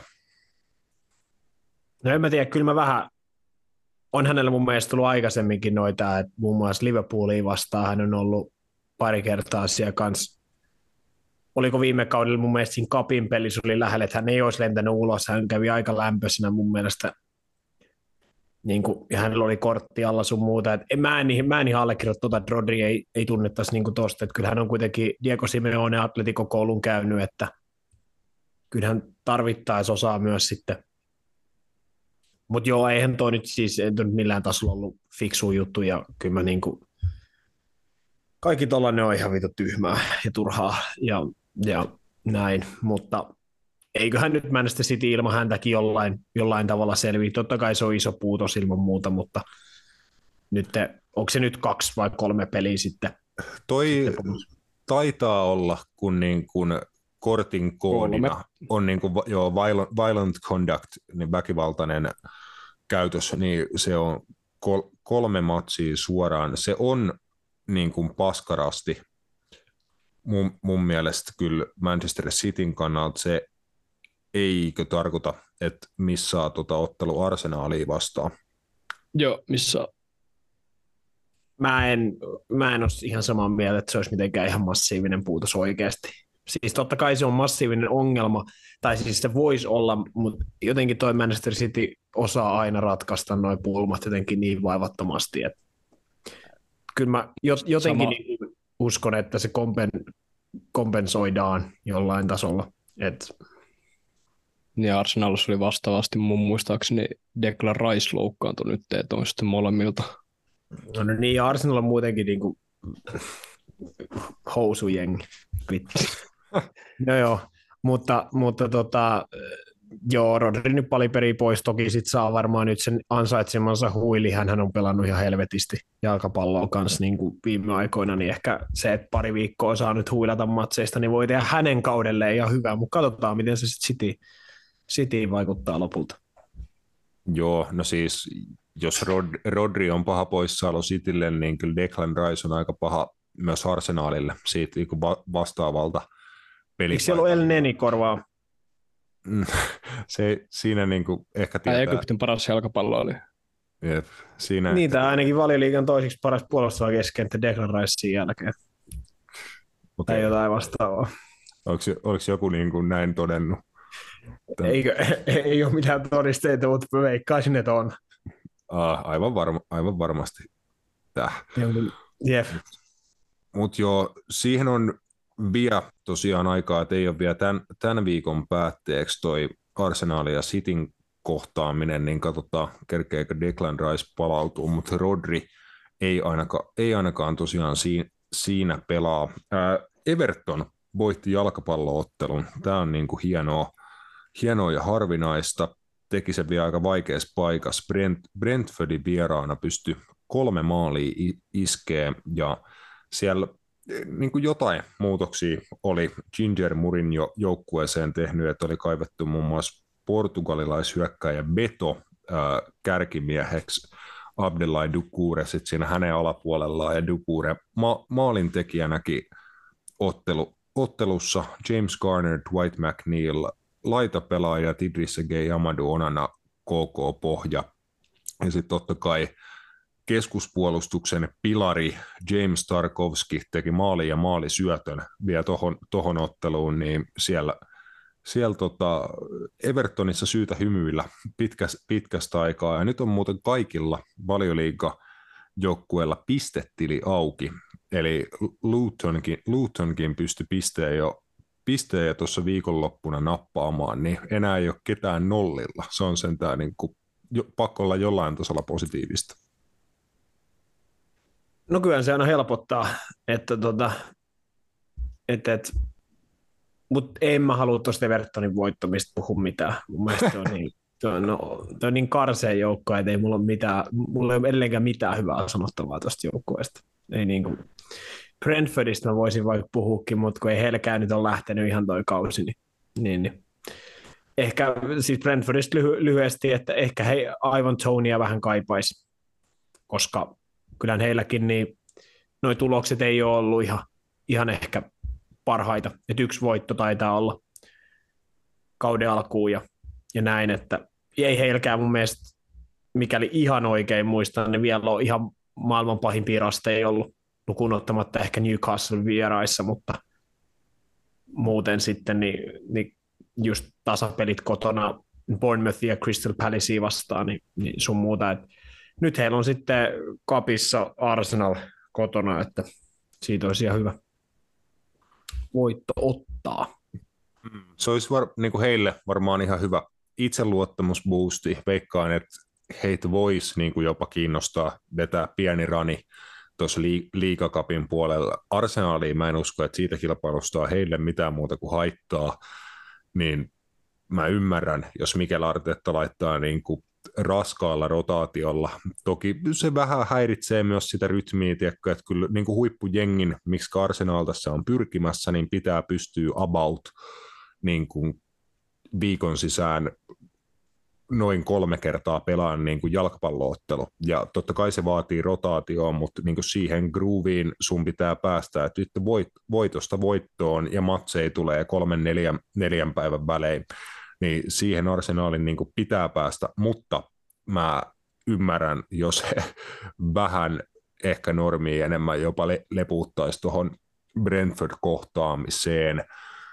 Valioliikatuloksia eteenpäin tuolta viikonlopulta. Burnley isännöi Manchester United ja he pelas oikeasti aika hyvin ja hyvää, hyvää jalkapalloa, kun katsoo, niin kun, että ketä Burnleyllä pelaa, pelaa pelaajiston puolesta, että on valioliikatasolle todella koke, kokematon porukka, mutta siitä huolimatta pysty niin hyviä, hyviä otteita Manchester Unitedikin vastaan esittämään, että heillä oli enemmän maali odottamaa ottelus 1.09, Manun 0.97 vastaa laukaukset Burnleylle 12-11 kohti maalia tasainen 4-4, hyvät maalintekopaikat, yksi, yksi molemmat itse asiassa missas ne hyvät maalintekopaikkansa, mutta Manchester United teki aika epätodennäköisen maali.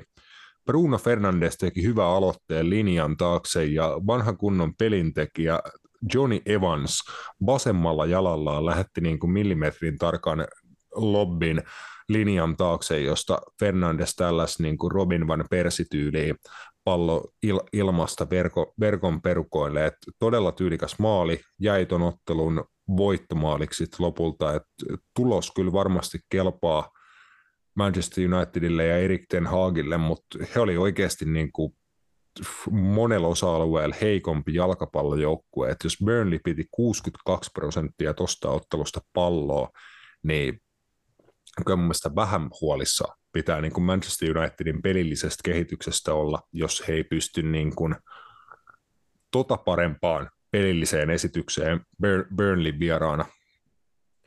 Niin, no siis totta kai Burnleyn pelitapahan on myös niin kuin pallonhallinnan kautta mm, luoda niitä, niitä tilanteita, mutta toki jos katsotaan vaikka kun Tottenham tai Manchester City oli tuolla, niin käytännössä kummassakin ottelussa, niin, niin City kuin Tottenham piti enemmän palloa Sitin kohdalla se nyt on ihan vielä ymmärrettävää ja loogista, mutta Tottenhamkin siihen pysty, niin, niin on se vähän just ehkä, että, että Man United ei sit siihen pystynyt.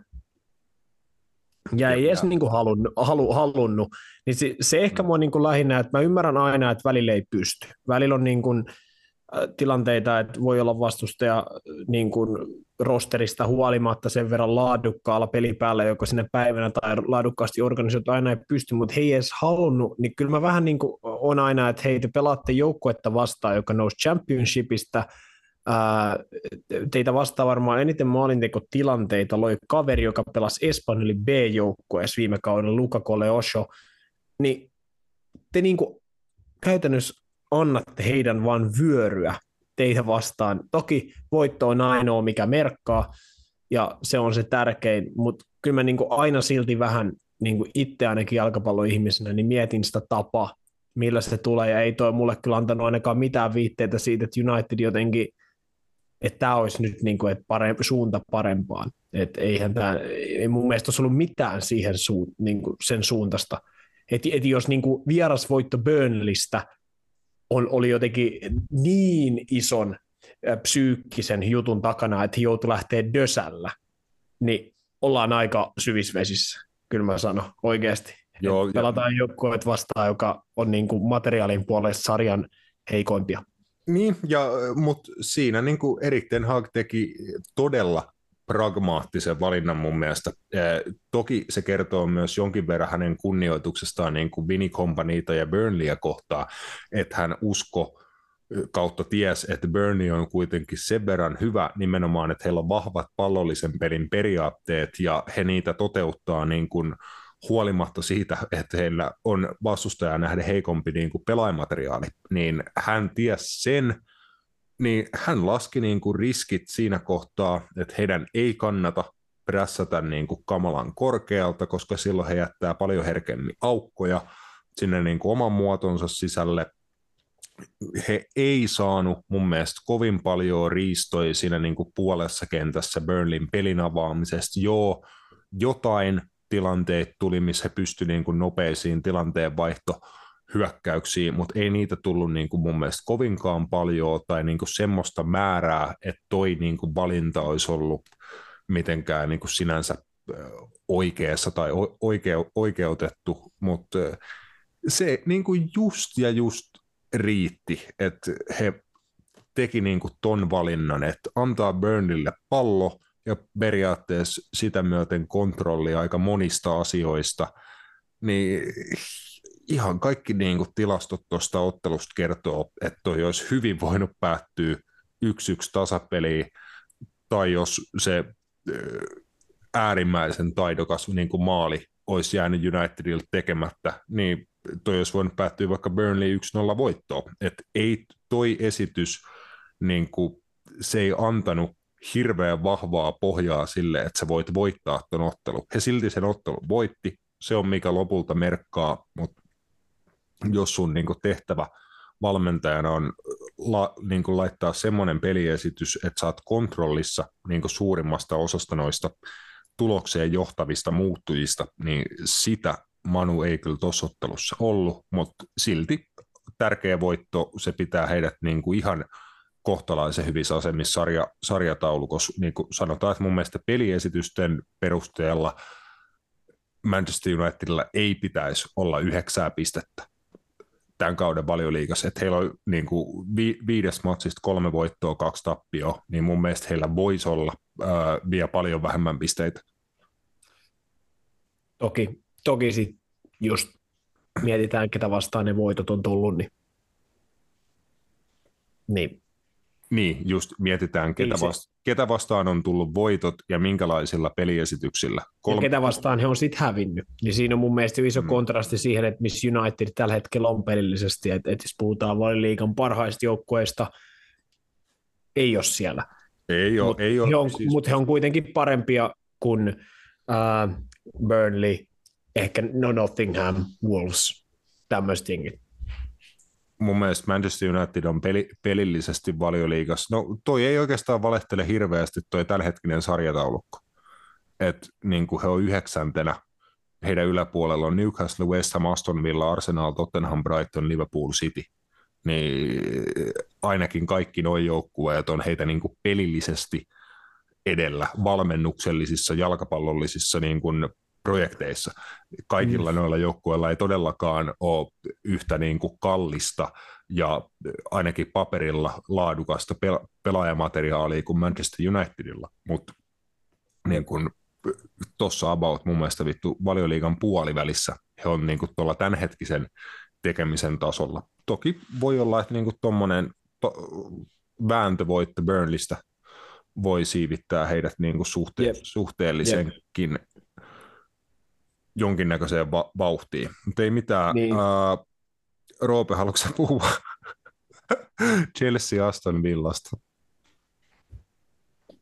Onko sinne sitten ihan hirveästi, hirveästi rupoteltavaa? Sä Pitää saat, syödä paskaa. sä saat itse päättää, että onko, että VAR-tarkistuksen jälkeen Malo Gusto lensi suihkuun vähän ennen kuin tunti, tunti tuli täyteen ja vika puoli tuntia sitten vajaalla, mutta oliko noin niin kuin minkäännäköistä tekemistä Chelsealtä muuten? No ennen sitä punaista korttia niin ei Aston Villalla ollut mitään, mitään sanottavaa. Tai niin, niin mä ainakin vähän uumoillinen ennen peliäkin, että siellä oli europelialat ja Chelsealla ei. Et siltä se peli myös näytti. Ei nyt ollut mitään vaarallisia tai supervaarallisia tilanteita ainakaan ihan hirveästi, mutta se näytti siltä, että siitä olisi voinut tulla, tulla jotain, että tästä oli niinku, siinä oli mahdollisuus saada kolme pistettä, mutta punainen kortti sitten muutti, muutti koko skenaarion ja ihan, ihan ansaattu punainen kortti loppujen lopuksi. Vaikka me itse sitä silloin live-hetkenä tietenkin tunteen, tunteen kiimassa oli silleen, että se voitti pallon, mutta onhan se aina, että jos sä voitat pallon, niin se enää automaattisesti ei tarkoita sitä, että se olisi ollut puhdas tai korrekti tapa mennä palloon. Toki Mm. Dignekin tuli siihen myöhässä, mutta Gusto loikkasi siihen podcastia kompataksiin napit edellä ja nilkkaan aika ikävästi, niin kyllä siitä on niin kuin iso mahdollisuus viheltää punainen ja ainakaan mulla mitään, mulla mitään jossiteltavaa sen suhteen. Vähän samantyyppinen kuin se Casemiron tilanne, että voitti, voitti ennäs pallon, mutta se oli holtitonta, holtitonta tekemistä. Joo, äh, ei, ei kai siinä, niin kuin tulo, tulosputki on, on aika heikko tällä, tällä hetkellä. Chelsea ja Ma- Mauricio Pochettinon kannalta, että mä en, en usko, että on minkäännäköistä järkeä niin kuin oikeasti miettiä tässä kohtaa sitä, että kuinka kauan Pochettinon ty- työpaikka niin kuin on, on voimassa, mutta valitettavasti tuo niin kuin valioliikan valmentajan ylipäätään jalkapallovalmentaja niin kuin realiteetit on sen, sen verran brutaaleja, että eh, ei toi kovin kauaa niin kuin Chelsea kestää, että jos kuudesta valioliikaottelusta on hävinnyt puolet, niin seuraavien otteluiden pitäisi niin kuin mennä aika paljon paremmin, jotta niin kuin se työrauha tuon projektin ympärillä pysyy. Joo, kyllä se paine siellä aina, aina kasvaa, vaikka se nyt voi heittää kaikkea syytä loukkaantumista lähtien, niin kyllä tuolla nipulla silti pitää pystyä niin kuin pal- paljonkin parempaa, mutta sinänsä sääli. Precision ainakin antoi itselle semmoisen pienen orastavan toivon, että tällä kaudella voitaisiin niin kuin alusta lähtien rakentaa semmoista tervettä, tai on tervettä ehkä väärä, väärä termi, että joukkueen rakentaminen millään tasolla on ollut tervettä, että se on ollut aika hullun kurista. Niin en mä tiedä. Nyt, nyt täytyy syödä sitä paskaa, ja nyt sen varmaan tieskö tätä projektia lähteä tekemään, että tullaan syömään paskaa, mutta nyt joutuu syömään ekstra paljon paskaa, jos ei tulokset parane, niin emme ainakaan yhtä ihmettele, että jouluun mennessä voi tapahtua se pahin mahdollinen ja sitten taas mietitään, että mitä, mitä, mitä sitten tehdään. Tuttu Niin juttu. On se ehkä just se vaan, että, että se realismi, kuin paljon tuohon on laitettu fyrkkaa kiinni ja sitten mitä sillä rahalla on saatu, niin ne ei ole tietenkään Mauricio Pochettinosta välttämättä kaikki riippuvaisia tekijöitä todellakaan, mutta se vaan, että kyllä tuossa niinku Chelsea huutaa maalin tekijää sellaista, joka voi ratkaista niille pelit. Heillä ei ole sellaista pelaajaa tuolla joukkueessa yhtään. Ei Et- oikeastaan. Et se, on, se on se ainoa, että mä en laske Raheem Sterlingin ratkaisijaksi äh, semmoiseksi, joka voi omalla yksilötaidolla tai omalla sellaisella jutulla ratkaista peli. Hän on hyvä pelaaja, hän voi tehdä sulle vaikka vittu 15 maalia kaudessa, mutta hän vaatii sen, että jos hän pelaa kolme hyökkäyksiä, niin kaksi muuta on semmoisia, ketkä on ne vocal points siinä hommassa. Että Mm. hän on semmoinen ihan hyvä Batmanista se Robinista Robini, mutta ei hän, ei hän niinku ole koskaan ollut se Batman missään niinku Essitissä. Että Jep. Mutta siis yksi asia, kun ärsyttää niin tuossa pelu, peluttamista tällä hetkellä tosi paljon, että ne yrittää peluttaa Enzo Fernandesia jossain, ei edes kasina, että lähinnä jopa kymppinä, ja mun mielestä se on, niin kuin, se on sen taitojen hukkaamista, kun se on kuitenkin yksi maailman maailman eliittiä niin kuin peliä edistävinä keskikenttinä, että miksi tuoda se niin lähelle sitä niin kuin hyö, niin kuin maalia pelaamaan, että hän ei pysty siellä tekemään niitä samanlaisia peliä edistäviä tekoja läpisyöttöjä, pelin temon ryt, tota ylläpitämistä, rytmittämistä, niin se on mun mielestä vähän outo muuvi, mutta en tiedä. Mä uskoisin ainakin, että, että se, miksi Enzo Fernandes pelaa siinä, on se justiin, että kun, koska heillä ei kukaan pysty oikein niin kuin ehkä sillä yksilötaidolla tuolla hyökkäyksessä tekemään yhtään mitään, niin hänellä on kuitenkin hyvä laukaus, hän osaa pienillä tatseilla ehkä just luoda niitä tiloja. Mä, mä en tiedä, miten se sitten konkretias menee. Se voi olla, että menee ihan vihkoon niin kuin sit kentällä, mutta, mutta just se niin kuin nimenomaan, että, että esim. toi Nicholas Jacksoni, niin hänelle, hänelle varmaan pitäisi saada jotenkin niin kuin palloi, niin mä, mä ootan, että se on se syy, miksi häntä pelutetaan vähän ylempänä, että siellä olisi joku, joka pystyisi ehkä luomaan jotain. En, niin. Se, mutta siis, mut se on vaan mun ajatus. En mä usko, että siinä on mitään muuta syytä. Ja sitten ehkä siinä on osa syy myös se, että Conor Gallagher on mun mielestä pelannut aika hyvin alkukaudesta, mitä mä oon häntä nähnyt. On joo. Ää, ja sitten Moises sai Kaisedo on vaan pakko saada kentälle, koska siitä maksettiin niin paljon rahaa.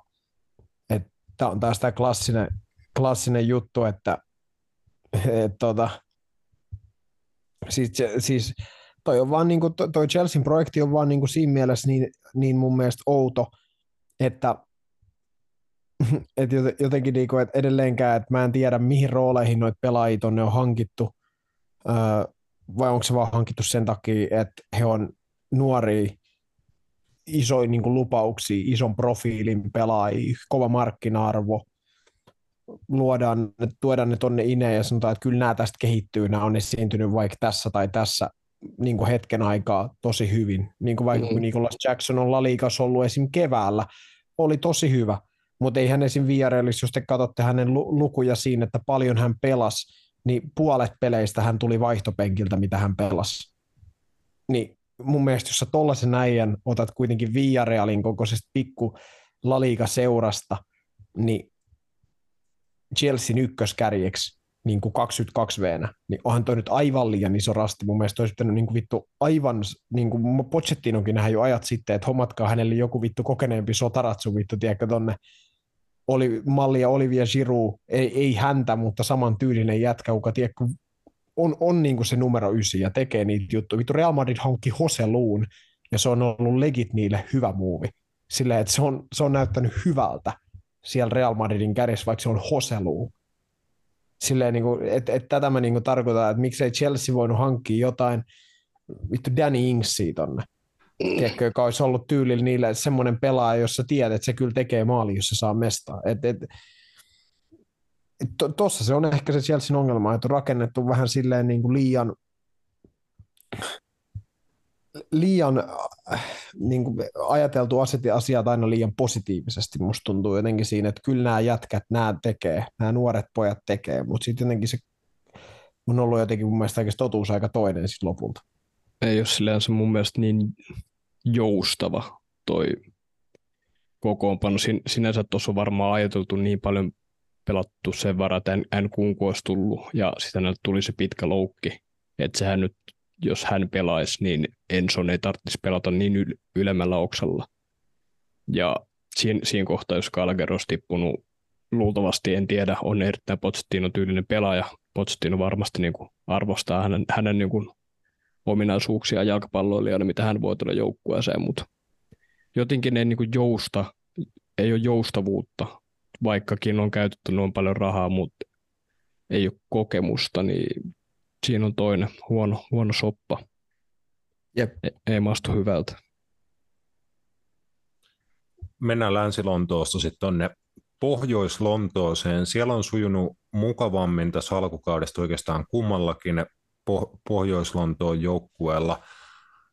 Al- alkuun Tottenham ilmeisesti vähän purjeessa arsenaalin vieraana, mutta pääsit oikein mukavastikin ää, ot- otteluun mukaan, että Lionel Messin mukaan maailman paras keskuspuolustaja Christian Romero oli omalla maalillaan äh, vienyt arsenaalin johtoon, mutta sitten Heung-Min Son James Madisonin syötöstä oli ottelu vielä tasoittanut. Molemmat teki maalit vielä sitten tokalla jaksolla Bukayo Saka rangaistuspisteeltä ja sama kaksikko Spursille sitten toimitti, eli Madison syöttäjänä Son tekijänä 2-2. Tapa, tapahtumarikas tasu, tasuri tosiaan Declan Rice loukkaantuu Jorginho hänen tilalleen ja Jorginjohan siinä sitten aika pahasti ryöstettiinkin tuohon tuossa Spursin 2-2 maaliin jo, johtaneessa tilanteessa, että tapahtumia riitti, ei ehkä ihan äärimmäistä niin kuin huippulaatua tässäkään. No ei, siis mun, mun mielestä kyllä tuosta, niin pelistä niin pitäisi sanoa, että kummalle ei positiivisempi kuin, kyllä Tottenham oli mulle silti se. Että kyllä he, he, niin he pysty pitää kuitenkin Emiratesille enemmän palloa, mitä Arsenal. Ää, ja toi niin kuin, niin kuin Australian valmentaja Ange Poste Joglun niin miehistö, niin se on mun mielestä niin kuin esiintynyt kyllä sen verran tästä alkaudesta edukseen, että mä, mä oon kyllä ollut tosi niin kuin, en mä tiedä miksi mä sanon tyytyväinen, ei se mulle mitään merkkaa, miten Tottenham pelaa tavallaan, mutta siis se kuitenkin, että, että ollut niin kuin pitänyt näkemästä. Mutta kyllähän niin kuin, toisin kuin mitä mä oon Arsenalin nähnyt, mun mielestä Arsenal ei ole ollut niin hyvä, mitä he oli mun mielestä viime kaudella. Tässä, tähän aikaan ainakin vuodesta. Ja ehkä tossakin sitten näkyy se tietty, tietty heille, ei, heille ei edelleenkään ole mun mielestä tarpeeksi hyvää hyökkääjää. Gabriel Jesusilla oli mun mielestä tossakin ottanut semmoisia mestoja, mistä olisi pitänyt ehkä parempaan pystyä. Niin se, se tulee heille kyllä maksaa, mä väitän, jos he haluaa mestaruudesta pelata niin kuin tällä kaudella se, että heille ei ole oikeasti semmoista pelaajaa, kuka heille tekee 20 kaappia vähintään kaudessa.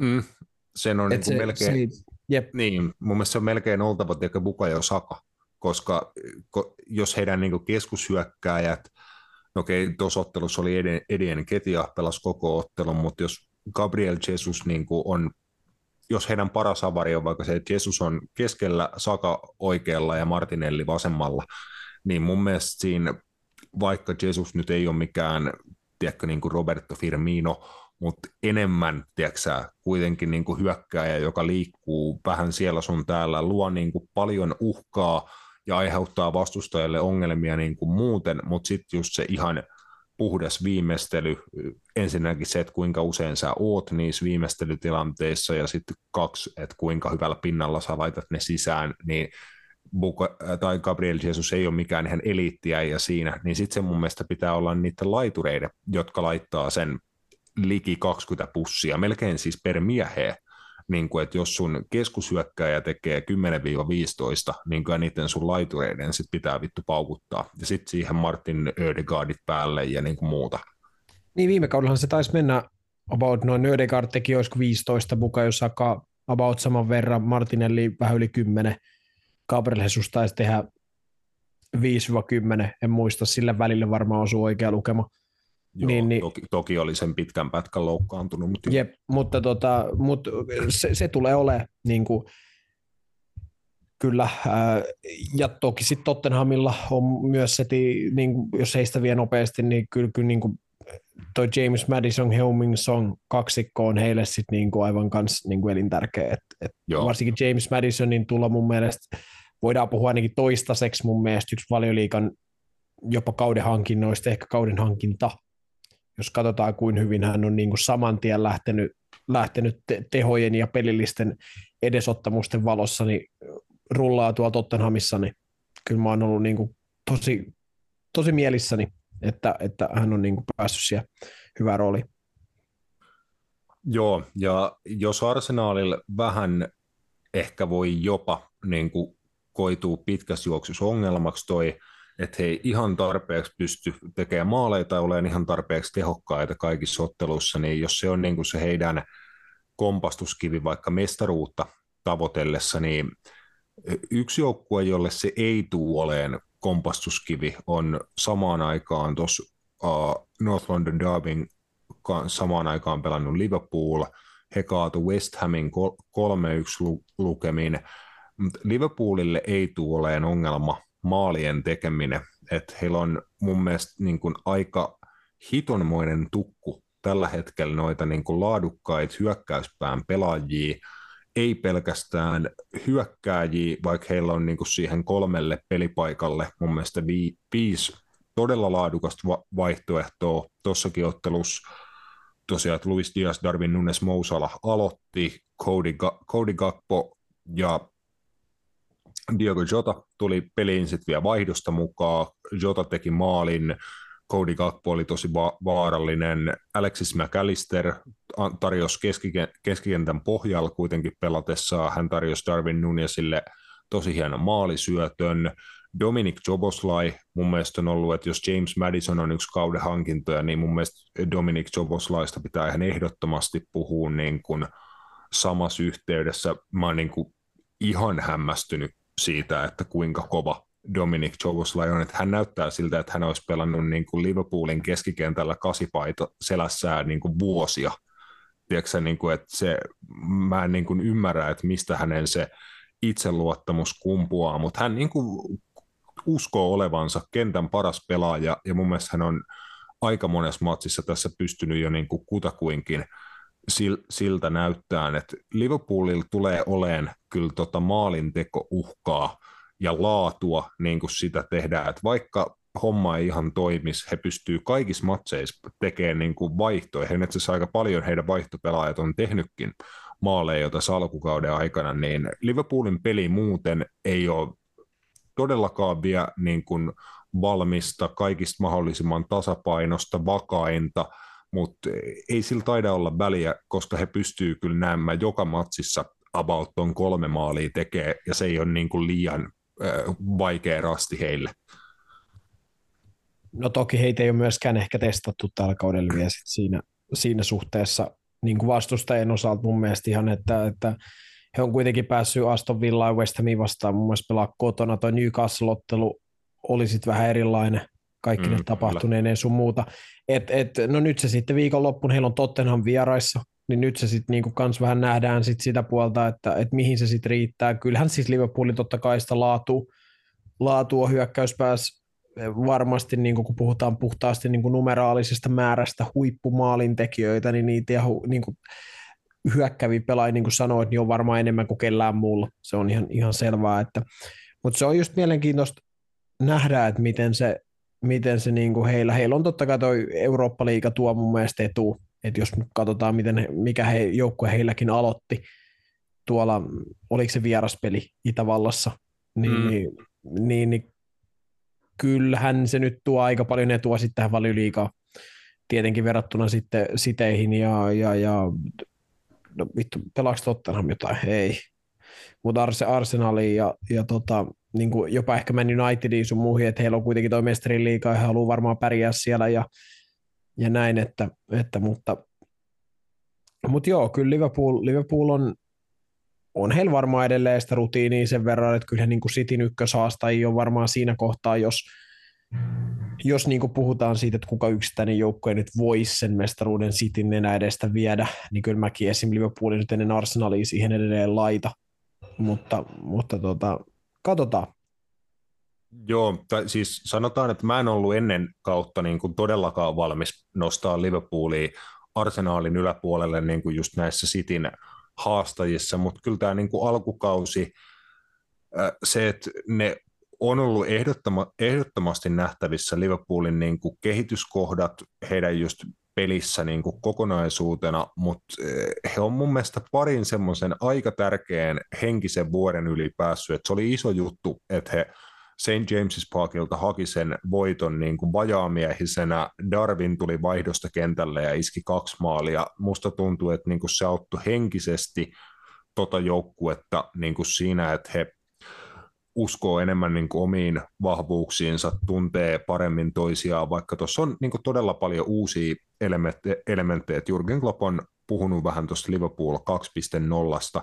Toki siellä on noit siinä niin kuin edellisessäkin Liverpoolissa kovaa jälkeen vuosikausia tehneet kavereet mukana, joitakin, ja heillä on varmasti tärkeä niin kuin johtajarooli, että Virgil van Dijk, uusi kapteeni, näyttää mun mielestä, huolimatta siitä, että oli se pelikielto se Newcastle-ottelun tilanteen jälkeen, mutta näyttää mun mielestä jotenkin vahvemmalta tällä kaudella. Se voi olla se niin kuin lisä, lisävastuu, mikä häntäkin on vähän, vähän herätellyt. Sitten Trent Alexander-Arnoldit, Joel Matip on ollut todella hyvä, Joe Gomez on ollut aika hyvä näissä otteluissa, missä häntä on tar- tarvittu sun muuta, niin jos toi vanha kaarti niin kuin nimenomaan saa sen saman höngän päälle, mikä Liverpoolilla oli tuossa jokunen kausi takaperi, niin kyllä tässä joukkueessa on siis enemmän laatua kuin missään aikaisemmassa Jurgen Kloppin Liverpoolissa. Mun mielestä puhutaan just vaikka tuosta niin pallollisesta teknisestä laadusta, niin ei Liverpoolin keskikenttäpelaajat esim. ikinä ole ollut noin taitavia kuin mitä heillä on tällä, tällä hetkellä. Et toskin matsissa he pystyy aika hyvin klaaraan kolmikolla McAllister, Joboslai ja Curtis Jones, että niin kuin kolme silleen paperille kymppipaikan pelaajaa, mutta kaikki teknisesti pirun taitavia, ei menetä palloa helposti, jaksaa juosta, näin, niin mielenkiintoisia juttuja, mutta niin kuin Liverpool näkökulmasta niin kuin potentiaalia on. Me vilkastaan sinne ensi viikon loppuun ennen kuin vaihdetaan sar- sarjaa. Öö, tosiaan Totte, Tottenham Liverpool ensi lauantaina 19.30. Vedän Matias tulosveikkaus. 2-2. Mä sanon 2-3. Eilen Roope, Roope vie tota, totuuden sana.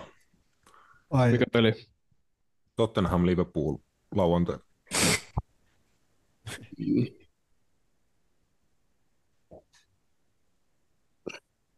Yksi kolme. Hyvä. Miten Maaleja päättyy, hei, miten mm. päättyy hegemonia-ottelu Everton Luutton?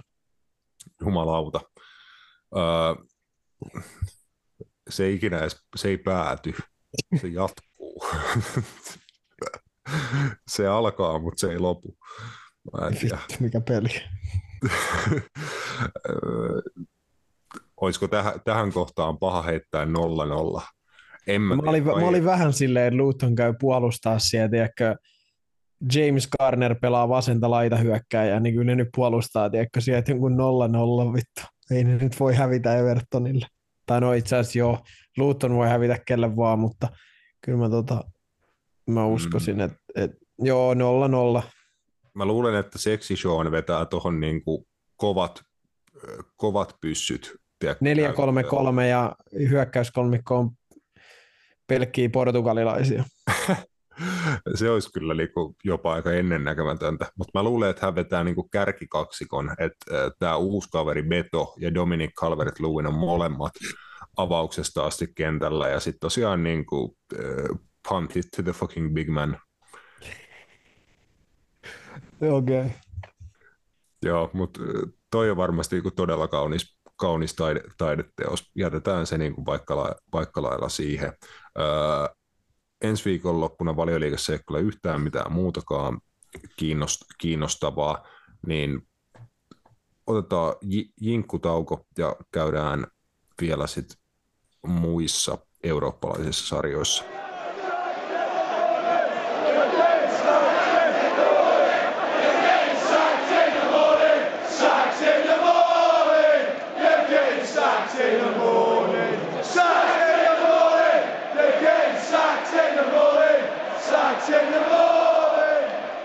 Ehkä viikonlopun mielenkiintoisimmat tapahtumat nähtiin Eredivisiossa, De Klassikerissa. Uh, Feyenoord tosiaan viime kauden mestari vanha verivihollisensa ajaksin niin suureksi harmiksi tie, tietenkin, niin Feyenoord mat, matkas Amsterdamin lyhyen vierasreissuun ja tota, he oli 3-0 johdossa ensimmäisen jakson jälkeen.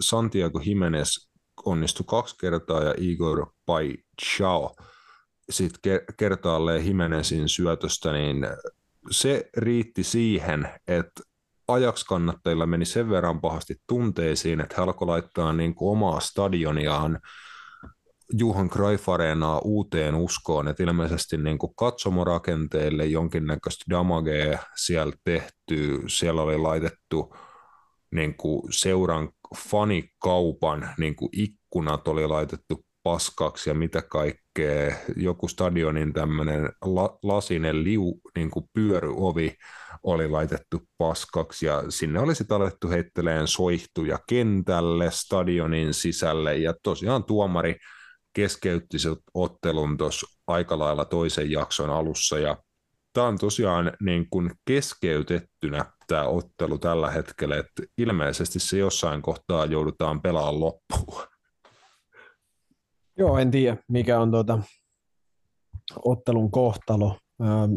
Nämä on mun mielestä aina vähän tämmöisiä juttuja, mitä mä en ymmärrä, mutta, mutta ehkä mun ei tarviikaan.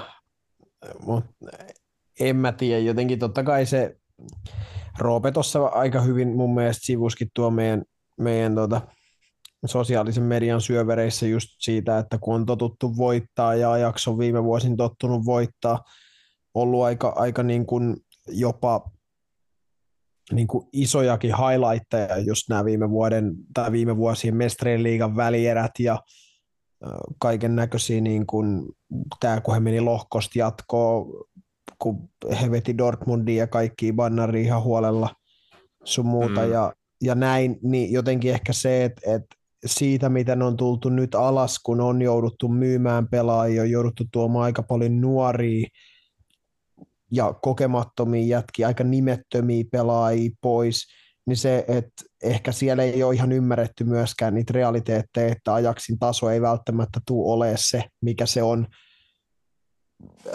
Feyenoordilla tai PSV, niin se tulee heilläkin menemään, että jos Feyenoordilla tämmöiset pelaajat kuin Santiago Jimenez-kumppanit jatkaa, Quentin Timberit jatkaa niin kuin menoa, niin kyllä heidät tulee, tulee niin kuin tuolta joku viemään pois, ja sitten Feyenoordilla on se taas se kausi tai kaksi, kun voi olla, että se homma ei, ei, ei taistellakaan siitä mestaruudesta.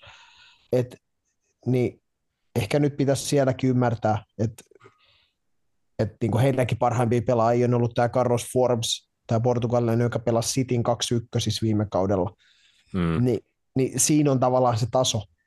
Plus sitten Steven Bergwijn ja Steven Berghuis. Niin mun, mun mielestä pitää, niin kuin realismi pitää olla, että ton, ton takia toi käytös on mun mielestä vähän ehkä liian absurdi, mitä siis noille tolle nuorille joukkueille niin kuin tekee just, että et... Joo, toki siinä niin kuin tässä ei, äh, ei varmaan ole kyse niin kuin ihan pelkistä jalkapallotuloksista ja siitä, että ajaksilla niin kuin viime kausi alkoi muistaakseni todella loistavasti, että he niin kuin rikko ennätyksiä, vittu, että veti niin kuin kymmenen ekaa matsia, ei päästänyt yhtään maalia ja teki tiedätkö, joku 38, tiedätkö, mutta sitten homma niin kuin ei, en, ei riittänyt enää, koska Feyenoord veti loistavan kauden, he veti kanssa jostain sy- syyskuusta kauden loppuun asti tappioita, tai näin, niin ajaksille ei riittänyt. Se menee tietenkin tunteisiin, kun Feyenoord on heitä parempi, PSVkin nousi vielä heidän yläpuolelleen, eli tämä on varmasti jo jatkunut vähän niin kuin viime kaudesta, mutta tässä oli sitten semmoinen keissi, että urheilu, urheilutoimen johtaja niin kuin hänelle vaadittiin potkuja niin kuin kesken tätäkin ottelua ja niin kuin näin, että urheilutoimenjohtaja oli se targetti. Ja se, tässä oli joku tämmöinen juttu, mitä mä koitin parhaani mukaan sisäistää, että hän oli tehnyt jo, jotain hankintoja siirtomarkkinoilla ja hommannut sellaisia pelaajia, jotka on töissä, äh, jotka on agenttitoimist, agenttitoimist, agenttitoimiston asiakkaita, ää, josta hänellä oli itse pinnoja. Tiedätkö, että siinä oli jo, jotain tämmöistä pitun suhmurointia, ja siitä oli joku niin kuin sisäinen tutkinta lähdössä käyntiin ajaksissa niin kuin tätä urheilutoimenjohtaja hommia tutkiakseen. Hän sai sitten niin kuin vietona samana iltana lopulta sit potkut ajaksista, että tässä oli joku niin kuin vähän hämärämpi keissi, mitä ne kannattajat niin kuin ainakin osittain protestoi, tai niin kuin mikä ehkä oli se alkuperäinen syy, mutta totta kaihan siellä sitten hommat riistäytyi niin kuin ihan täysin käsistä, ja hollant, hollantilaiset kyybelitkin tuli paikalle tota hevosilla ja mitä kaikkea, niin kyllä siellä homma vähän lähti lassosta. No siinä mielessä toi ei sitten kuulosta yhtään mahdottomalta, koska mä oon tässä nyt niin kuin pari päivää oikeasti miettinyt, että miten Chupa Akpom on päätynyt 25 miljoonan kaupassa, onko niin kuin Middlesbroughsta ajaksiin. tai niin kuin, että et, et, okei, kyllä mä, niin, mä puhuin niistä nuorista jätkistä siitä, että sieltä lähtee noita hyviä pelaajia, niin okei, kyllä mä nyt ymmärrän tavallaan kannattajankin näkökulmaa, että jos tollaisia jäjiä tuodaan tilalle, niin eihän se hirveän kunnianhimoinen se projekti varmaan ole. Et, et, kyllä mä senkin niinku tavallaan ymmärrän, mutta joo, mä, mä en tosta tiennyt, tosta tiennyt mitään, tosta tiennyt mitään, että siellä on ollut tämmöistä, mutta, mutta joo, eipä tuossa varmaan ollut ajaksilla muuta tehtävissä kuin antaa, antaa foodut sitten ton jälkeen. Että. Joo, jän, jännä nähdä kyllä, että koska toi ottelu saadaan loppu, loppuun pelattua niin kuin jo, joidenkin mahdollisten tietojen mukaan se voisi vois olla huomenna, kun se ottelu pelataan loppuun, että ajaksille pitäisi olla tosiaan ottelu Volendamia vastaan, mutta meneekö se nyt niin, että toi pitää ensin pelata loppuun toi The Klassiker, uh, urheilullisesti paskajuttu, niin kuin että Feyenoord, hieno suoritus heiltä. 3-0 ekan jakson jälkeen johdos, ja he joutuu sitten niin kuin pelaan tuon ottelun loppuun, ajaksaa ikään kuin uuden mahdollisuuden tulla siinä ottelussa takaisin tulostaululle tai jotain. Tosi outoa niin kuin sen kannalta. Ajaksaa varmasti aika vitun mojavat sakot myös niin kuin tosta ja täl, tällä lailla, mutta katsotaan. Toivottavasti nyt niin kuin sanotaan, että oikeuden nimissä toivotaan, että Feyenoord voittaa tuon ottelun, koska olisi se nyt niin kuin väärin, väärin mun mielestä muuten, muuten sitten heitä kohtaan. Ää, käydään tuo muissa, muissa sarjoissa vielä sitten viikon lopulta, onko Matias esimerkiksi Espanjan laliigassa jotain, mistä haluat puhua? Siellä pelataan itse asiassa tälläkin hetkellä jalkapalloa, Sevilla, Almeria ja vielä parin tunnin päästä Mallorca, Barcelona. No Madridin derby varmaan on sellainen, mikä kiinnostaa ehkä. Niin, tämä, joo. Men, menneen viikonlopun derby ei, ei, ei tullut Pedron tarinaa, vaan Pedro sai kerrankin juhlia. Joo, oli Vanna Metropolitanolla bile, bileet käynnissä ja, ja tota, oli kyllä aika niin kuin vauhdikas jalkapalloottelu, täytyy sanoa. Atletico meni suhteellisen nopeeseen tahtiin 2-0 johtoa, tai ensimmäinen osuma nyt taisi tulla jo eka vitosen aikana, toinen sitten 18 minuutin aikana, tai kohdalla sitten tota, että Morata iski neljä minuuttia, Griezmann 18 minuuttia 2-0. Selkeä Real Madrid vähän taktisesti muutti heidän pelaamistaan. Toni Kroos siirtyi siitä pohjalta pois, siirtyi enemmän kasipaikalle ja Kamavinga laitettiin sitten tuomaan jalkoja jalkoja siihen pohjalle. Mä en edelleenkään ymmärrä, että mikä tuossa oli toi idea, että Toni Kroos haluttiin niin sinkkupivottina peluttaa. Peluttaa. Kyllä niin kuin se, meni niin kuin aivan reisille se homma niin kuin taktisesti. Carlo Ancelotti, mutta, mutta Diego Simeonella oli, oli, oli siisti, siisti tota, Atleticol, ei nyt mitään massiivisia muutoksia, mutta ehkä semmoinen pelaaja, että on itsekin puhunut Samuel Liino viime kauden Lainal Valensiassa puhui mun mielestä jo ajoittaa hänen esityksistään. Pelasi tota, on siis laita hyökkäjä, mutta pelasi vasemman wingbackin rooliin. Syötti tuon Moratan ensimmäisen maali hienolla keskityksellä sun muuta, niin on kyllä niin kuin tosi hyvä pelaaja ja tosi semmoinen niin kuin erilainen Atletico-pelaaja. Mä en Atletico hirveästi ole tämmöisiä nopeita, dynaamisia laitapelaajia hirveämmin tottunut näkee Toki ehkä Jannikka Rasko nyt oli jollain tasolla lähellä sitä, ja Samuel Liinon rooli käytännössä on Jannikka Raskon rooli, että pallollisessa vaiheessa hän sitten nousee tavallaan laita hyökkääjäksi ja puolustettaessa on sitten toi vasen wingback.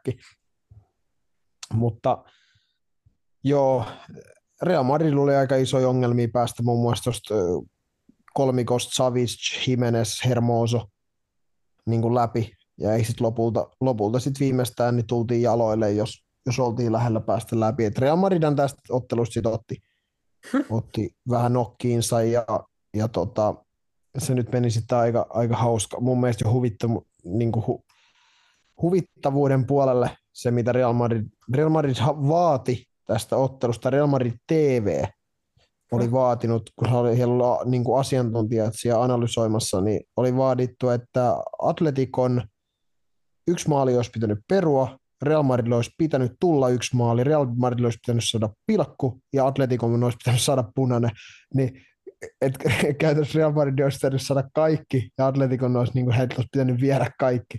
Et, tota, Mä niin se oli, tähän, joo. tähän väliin, että mä niin kuin haluan, että esimerkiksi suomalainen jalkapallokulttuuri joskus pääsee tälle tasolle. että kun niin kuin tulee kyseenalaisia tuomioita, niin niistä ollaan sitten niin, kuin niin vitun hiilenä tota, otteluiden jälkeen, että niin kuin mäkin voisin mahdollisesti tulevaisuudessa Il- Ilves TVllä joskus niin kuin tota, huutaa, että niin kuin vittu Karlo Kankkunen ja tota, Febi Marjamaa, että mä tuun Veikkausliikan toimistolle näyttää munaa, jos tota, joku erotuomari ei, ei niin kuin sitä ei hyllytetä tai jotain tämmöistä, niin kuin, siis ihan huikeeta, niin kuin, että esim. Real Madridin niin kuin, seuran seuran mediakanava niin kuin vetää tol, tolla pokalla, pokalla niin kuin juttuja pelin jälkeen, niin onhan se niin kuin koomista, mutta on siinä jotain niin kuin hienoa. Joo, tässä oli tota, tämmöisiä, tämmöisiä tilanteita, että ähm, Real Madrid muun muassa viittasi siihen, että syyttelyissään tämä La Ligan erotuomariliiton varanpu tähän Negreidaan, mikä on, oli tästä, keväällä tämä ihan kusetushomma, minkä Real, mediatemppu, minkä Real Madrid teki, ää, niin he syytti tätä nykyistä tuomaria, että hän oli käynyt tämän Negreidan pojan valmennuskursseilla, eli, eli hän niin kuin viittasi siihen korruptioon tässä, että hänet on opetettu niin kuin viheltää Real Madridia vastaan, joka on mun mielestä niin kuin erittäin hauskaa. Ja tota, siitä, siitä mä en nyt ehkä ole ihan kans käsittänyt, että mistä tämä keskustelu äh, Jose Maria Jimenezin punaiseen korttiin tuli, mikä oli mulle hieman erikoista. Tästä tuli oikeasti edes juttu, että et, sivurajan vieressä, joo, Jose Maria Jimenez oli ehkä alin mies, mutta Rodrigo, Rodrigo oli menossa päätyrajasta yli, ja Jimenez sitten veti hänet liuulla nurin, niin ei tuossa ollut niinku mitään punaiseen edellyttäviä juttuja. Niinku ei, ethän se nyt niinku, et sä vienyt ilmeistä maalintekopaikkaa siinä. Niin, niin, ja mun mielestä esimerkiksi se, mikä siinä lopussa oli sitten tämä Jude Bellinghamin taklaus Angel Correaan oli lähempänä punaista korttia. Se oli mun mielestä aika, aika niin kuin törkeä ja raju, raju että, että tota, se liukutaklaus, mutta tota, en, kyllä mä sen sanoin, että to, mä oon puhunut tämän alkauden siitä, vähän tuossa alkujaksosta viittasinkin tähän tuuriengiin, Real Madrid on oikeasti selvinnyt tällä kaudella aika munkilla. Että mm. et tämä oli niinku eka niinku oikeasti kunnon testi heille, ja se päättyi näin. Koska he, on pelannut oikeasti tosi huonosti. Siis he, heidän matseissaan ei ole niinku ollut mitään niinku, mitään sellaista, miksi pitäisi olla kovin optimistinen sen suhteen, että Real Madrid tällä kaudella tulee olemaan hirveän vaarallinen joukkue esim. Euroopassa tai mitään, koska siis ähm, he pystyvät pitämään palloa, mutta he ei oikein luo mitään. Se on se, se, on se ongelma, että heidän paras hyökkääjä Jude Bellinghamin lisäksi on tällä kaudella ollut Jose Lu, niin kuin mä sanoin, ja se johtuu siitä, että Real Madridin ainoa pelitapa on lyödä keskityksiä Jose Luuta kohti, ja muun muassa Jude Bellingham on hyötynyt siitä tosi paljon, että jos Hoselu on pystynyt voittaa ykköspalloja, tai hän on vienyt niitä puolustajia siellä boksissa pois, niin Bellingham on päässyt iskeä sit niihin tiloihin just, mistä hän on näitä viime hetkien maaleja muun muassa tehnytkin. Niin nyt kun siitä ei ollut, niin ei, ei Real Madrid ollut niinku mitään palaa tässä matsissa. Joo, ei, ei kai siinä. Mennään eteenpäin. Ei ole en ota Ita- Italiasta tähän kohtaan, tähän kohtaan poimintoja, niin vilkastaa vaikka tuonne viikonlop- viikonlopun tarjontaan sitä, että mitä, mitä on vielä, mitä on vielä tällä, tällä viikolla. Barcelona Sevilla perjantaina, siinä La Ligan puolesta hyvä matsi. Jos, Mikä? Barcelona Sevilla. Perjantaina. Näin ne sanoo. Ja pelaa tänään. Nyt nauhoitus. Joo. Okei. Okay. Joo, se, semmoinen ohjelma sieltä sitten. Joo, kiitos. Okay. Silleen, että ka- kaksi, kaksi huilipäivää matsien välillä silleen, että eikä edes ole niin kuin europelejä tai mitään. Joo. Milloin Real pelaa? Varmaan sunnuntain. Todennäköisesti. no ei pelaa sen täällä lauantai huomenna, mutta on, on jo aika, aika, tota, aika omituista, että on niin kuin Barcelonan laitettu ja Sevilla, molemmat, jotka pelaa nyt, niin, niin peli tota perjantaille, mutta joo, en valita.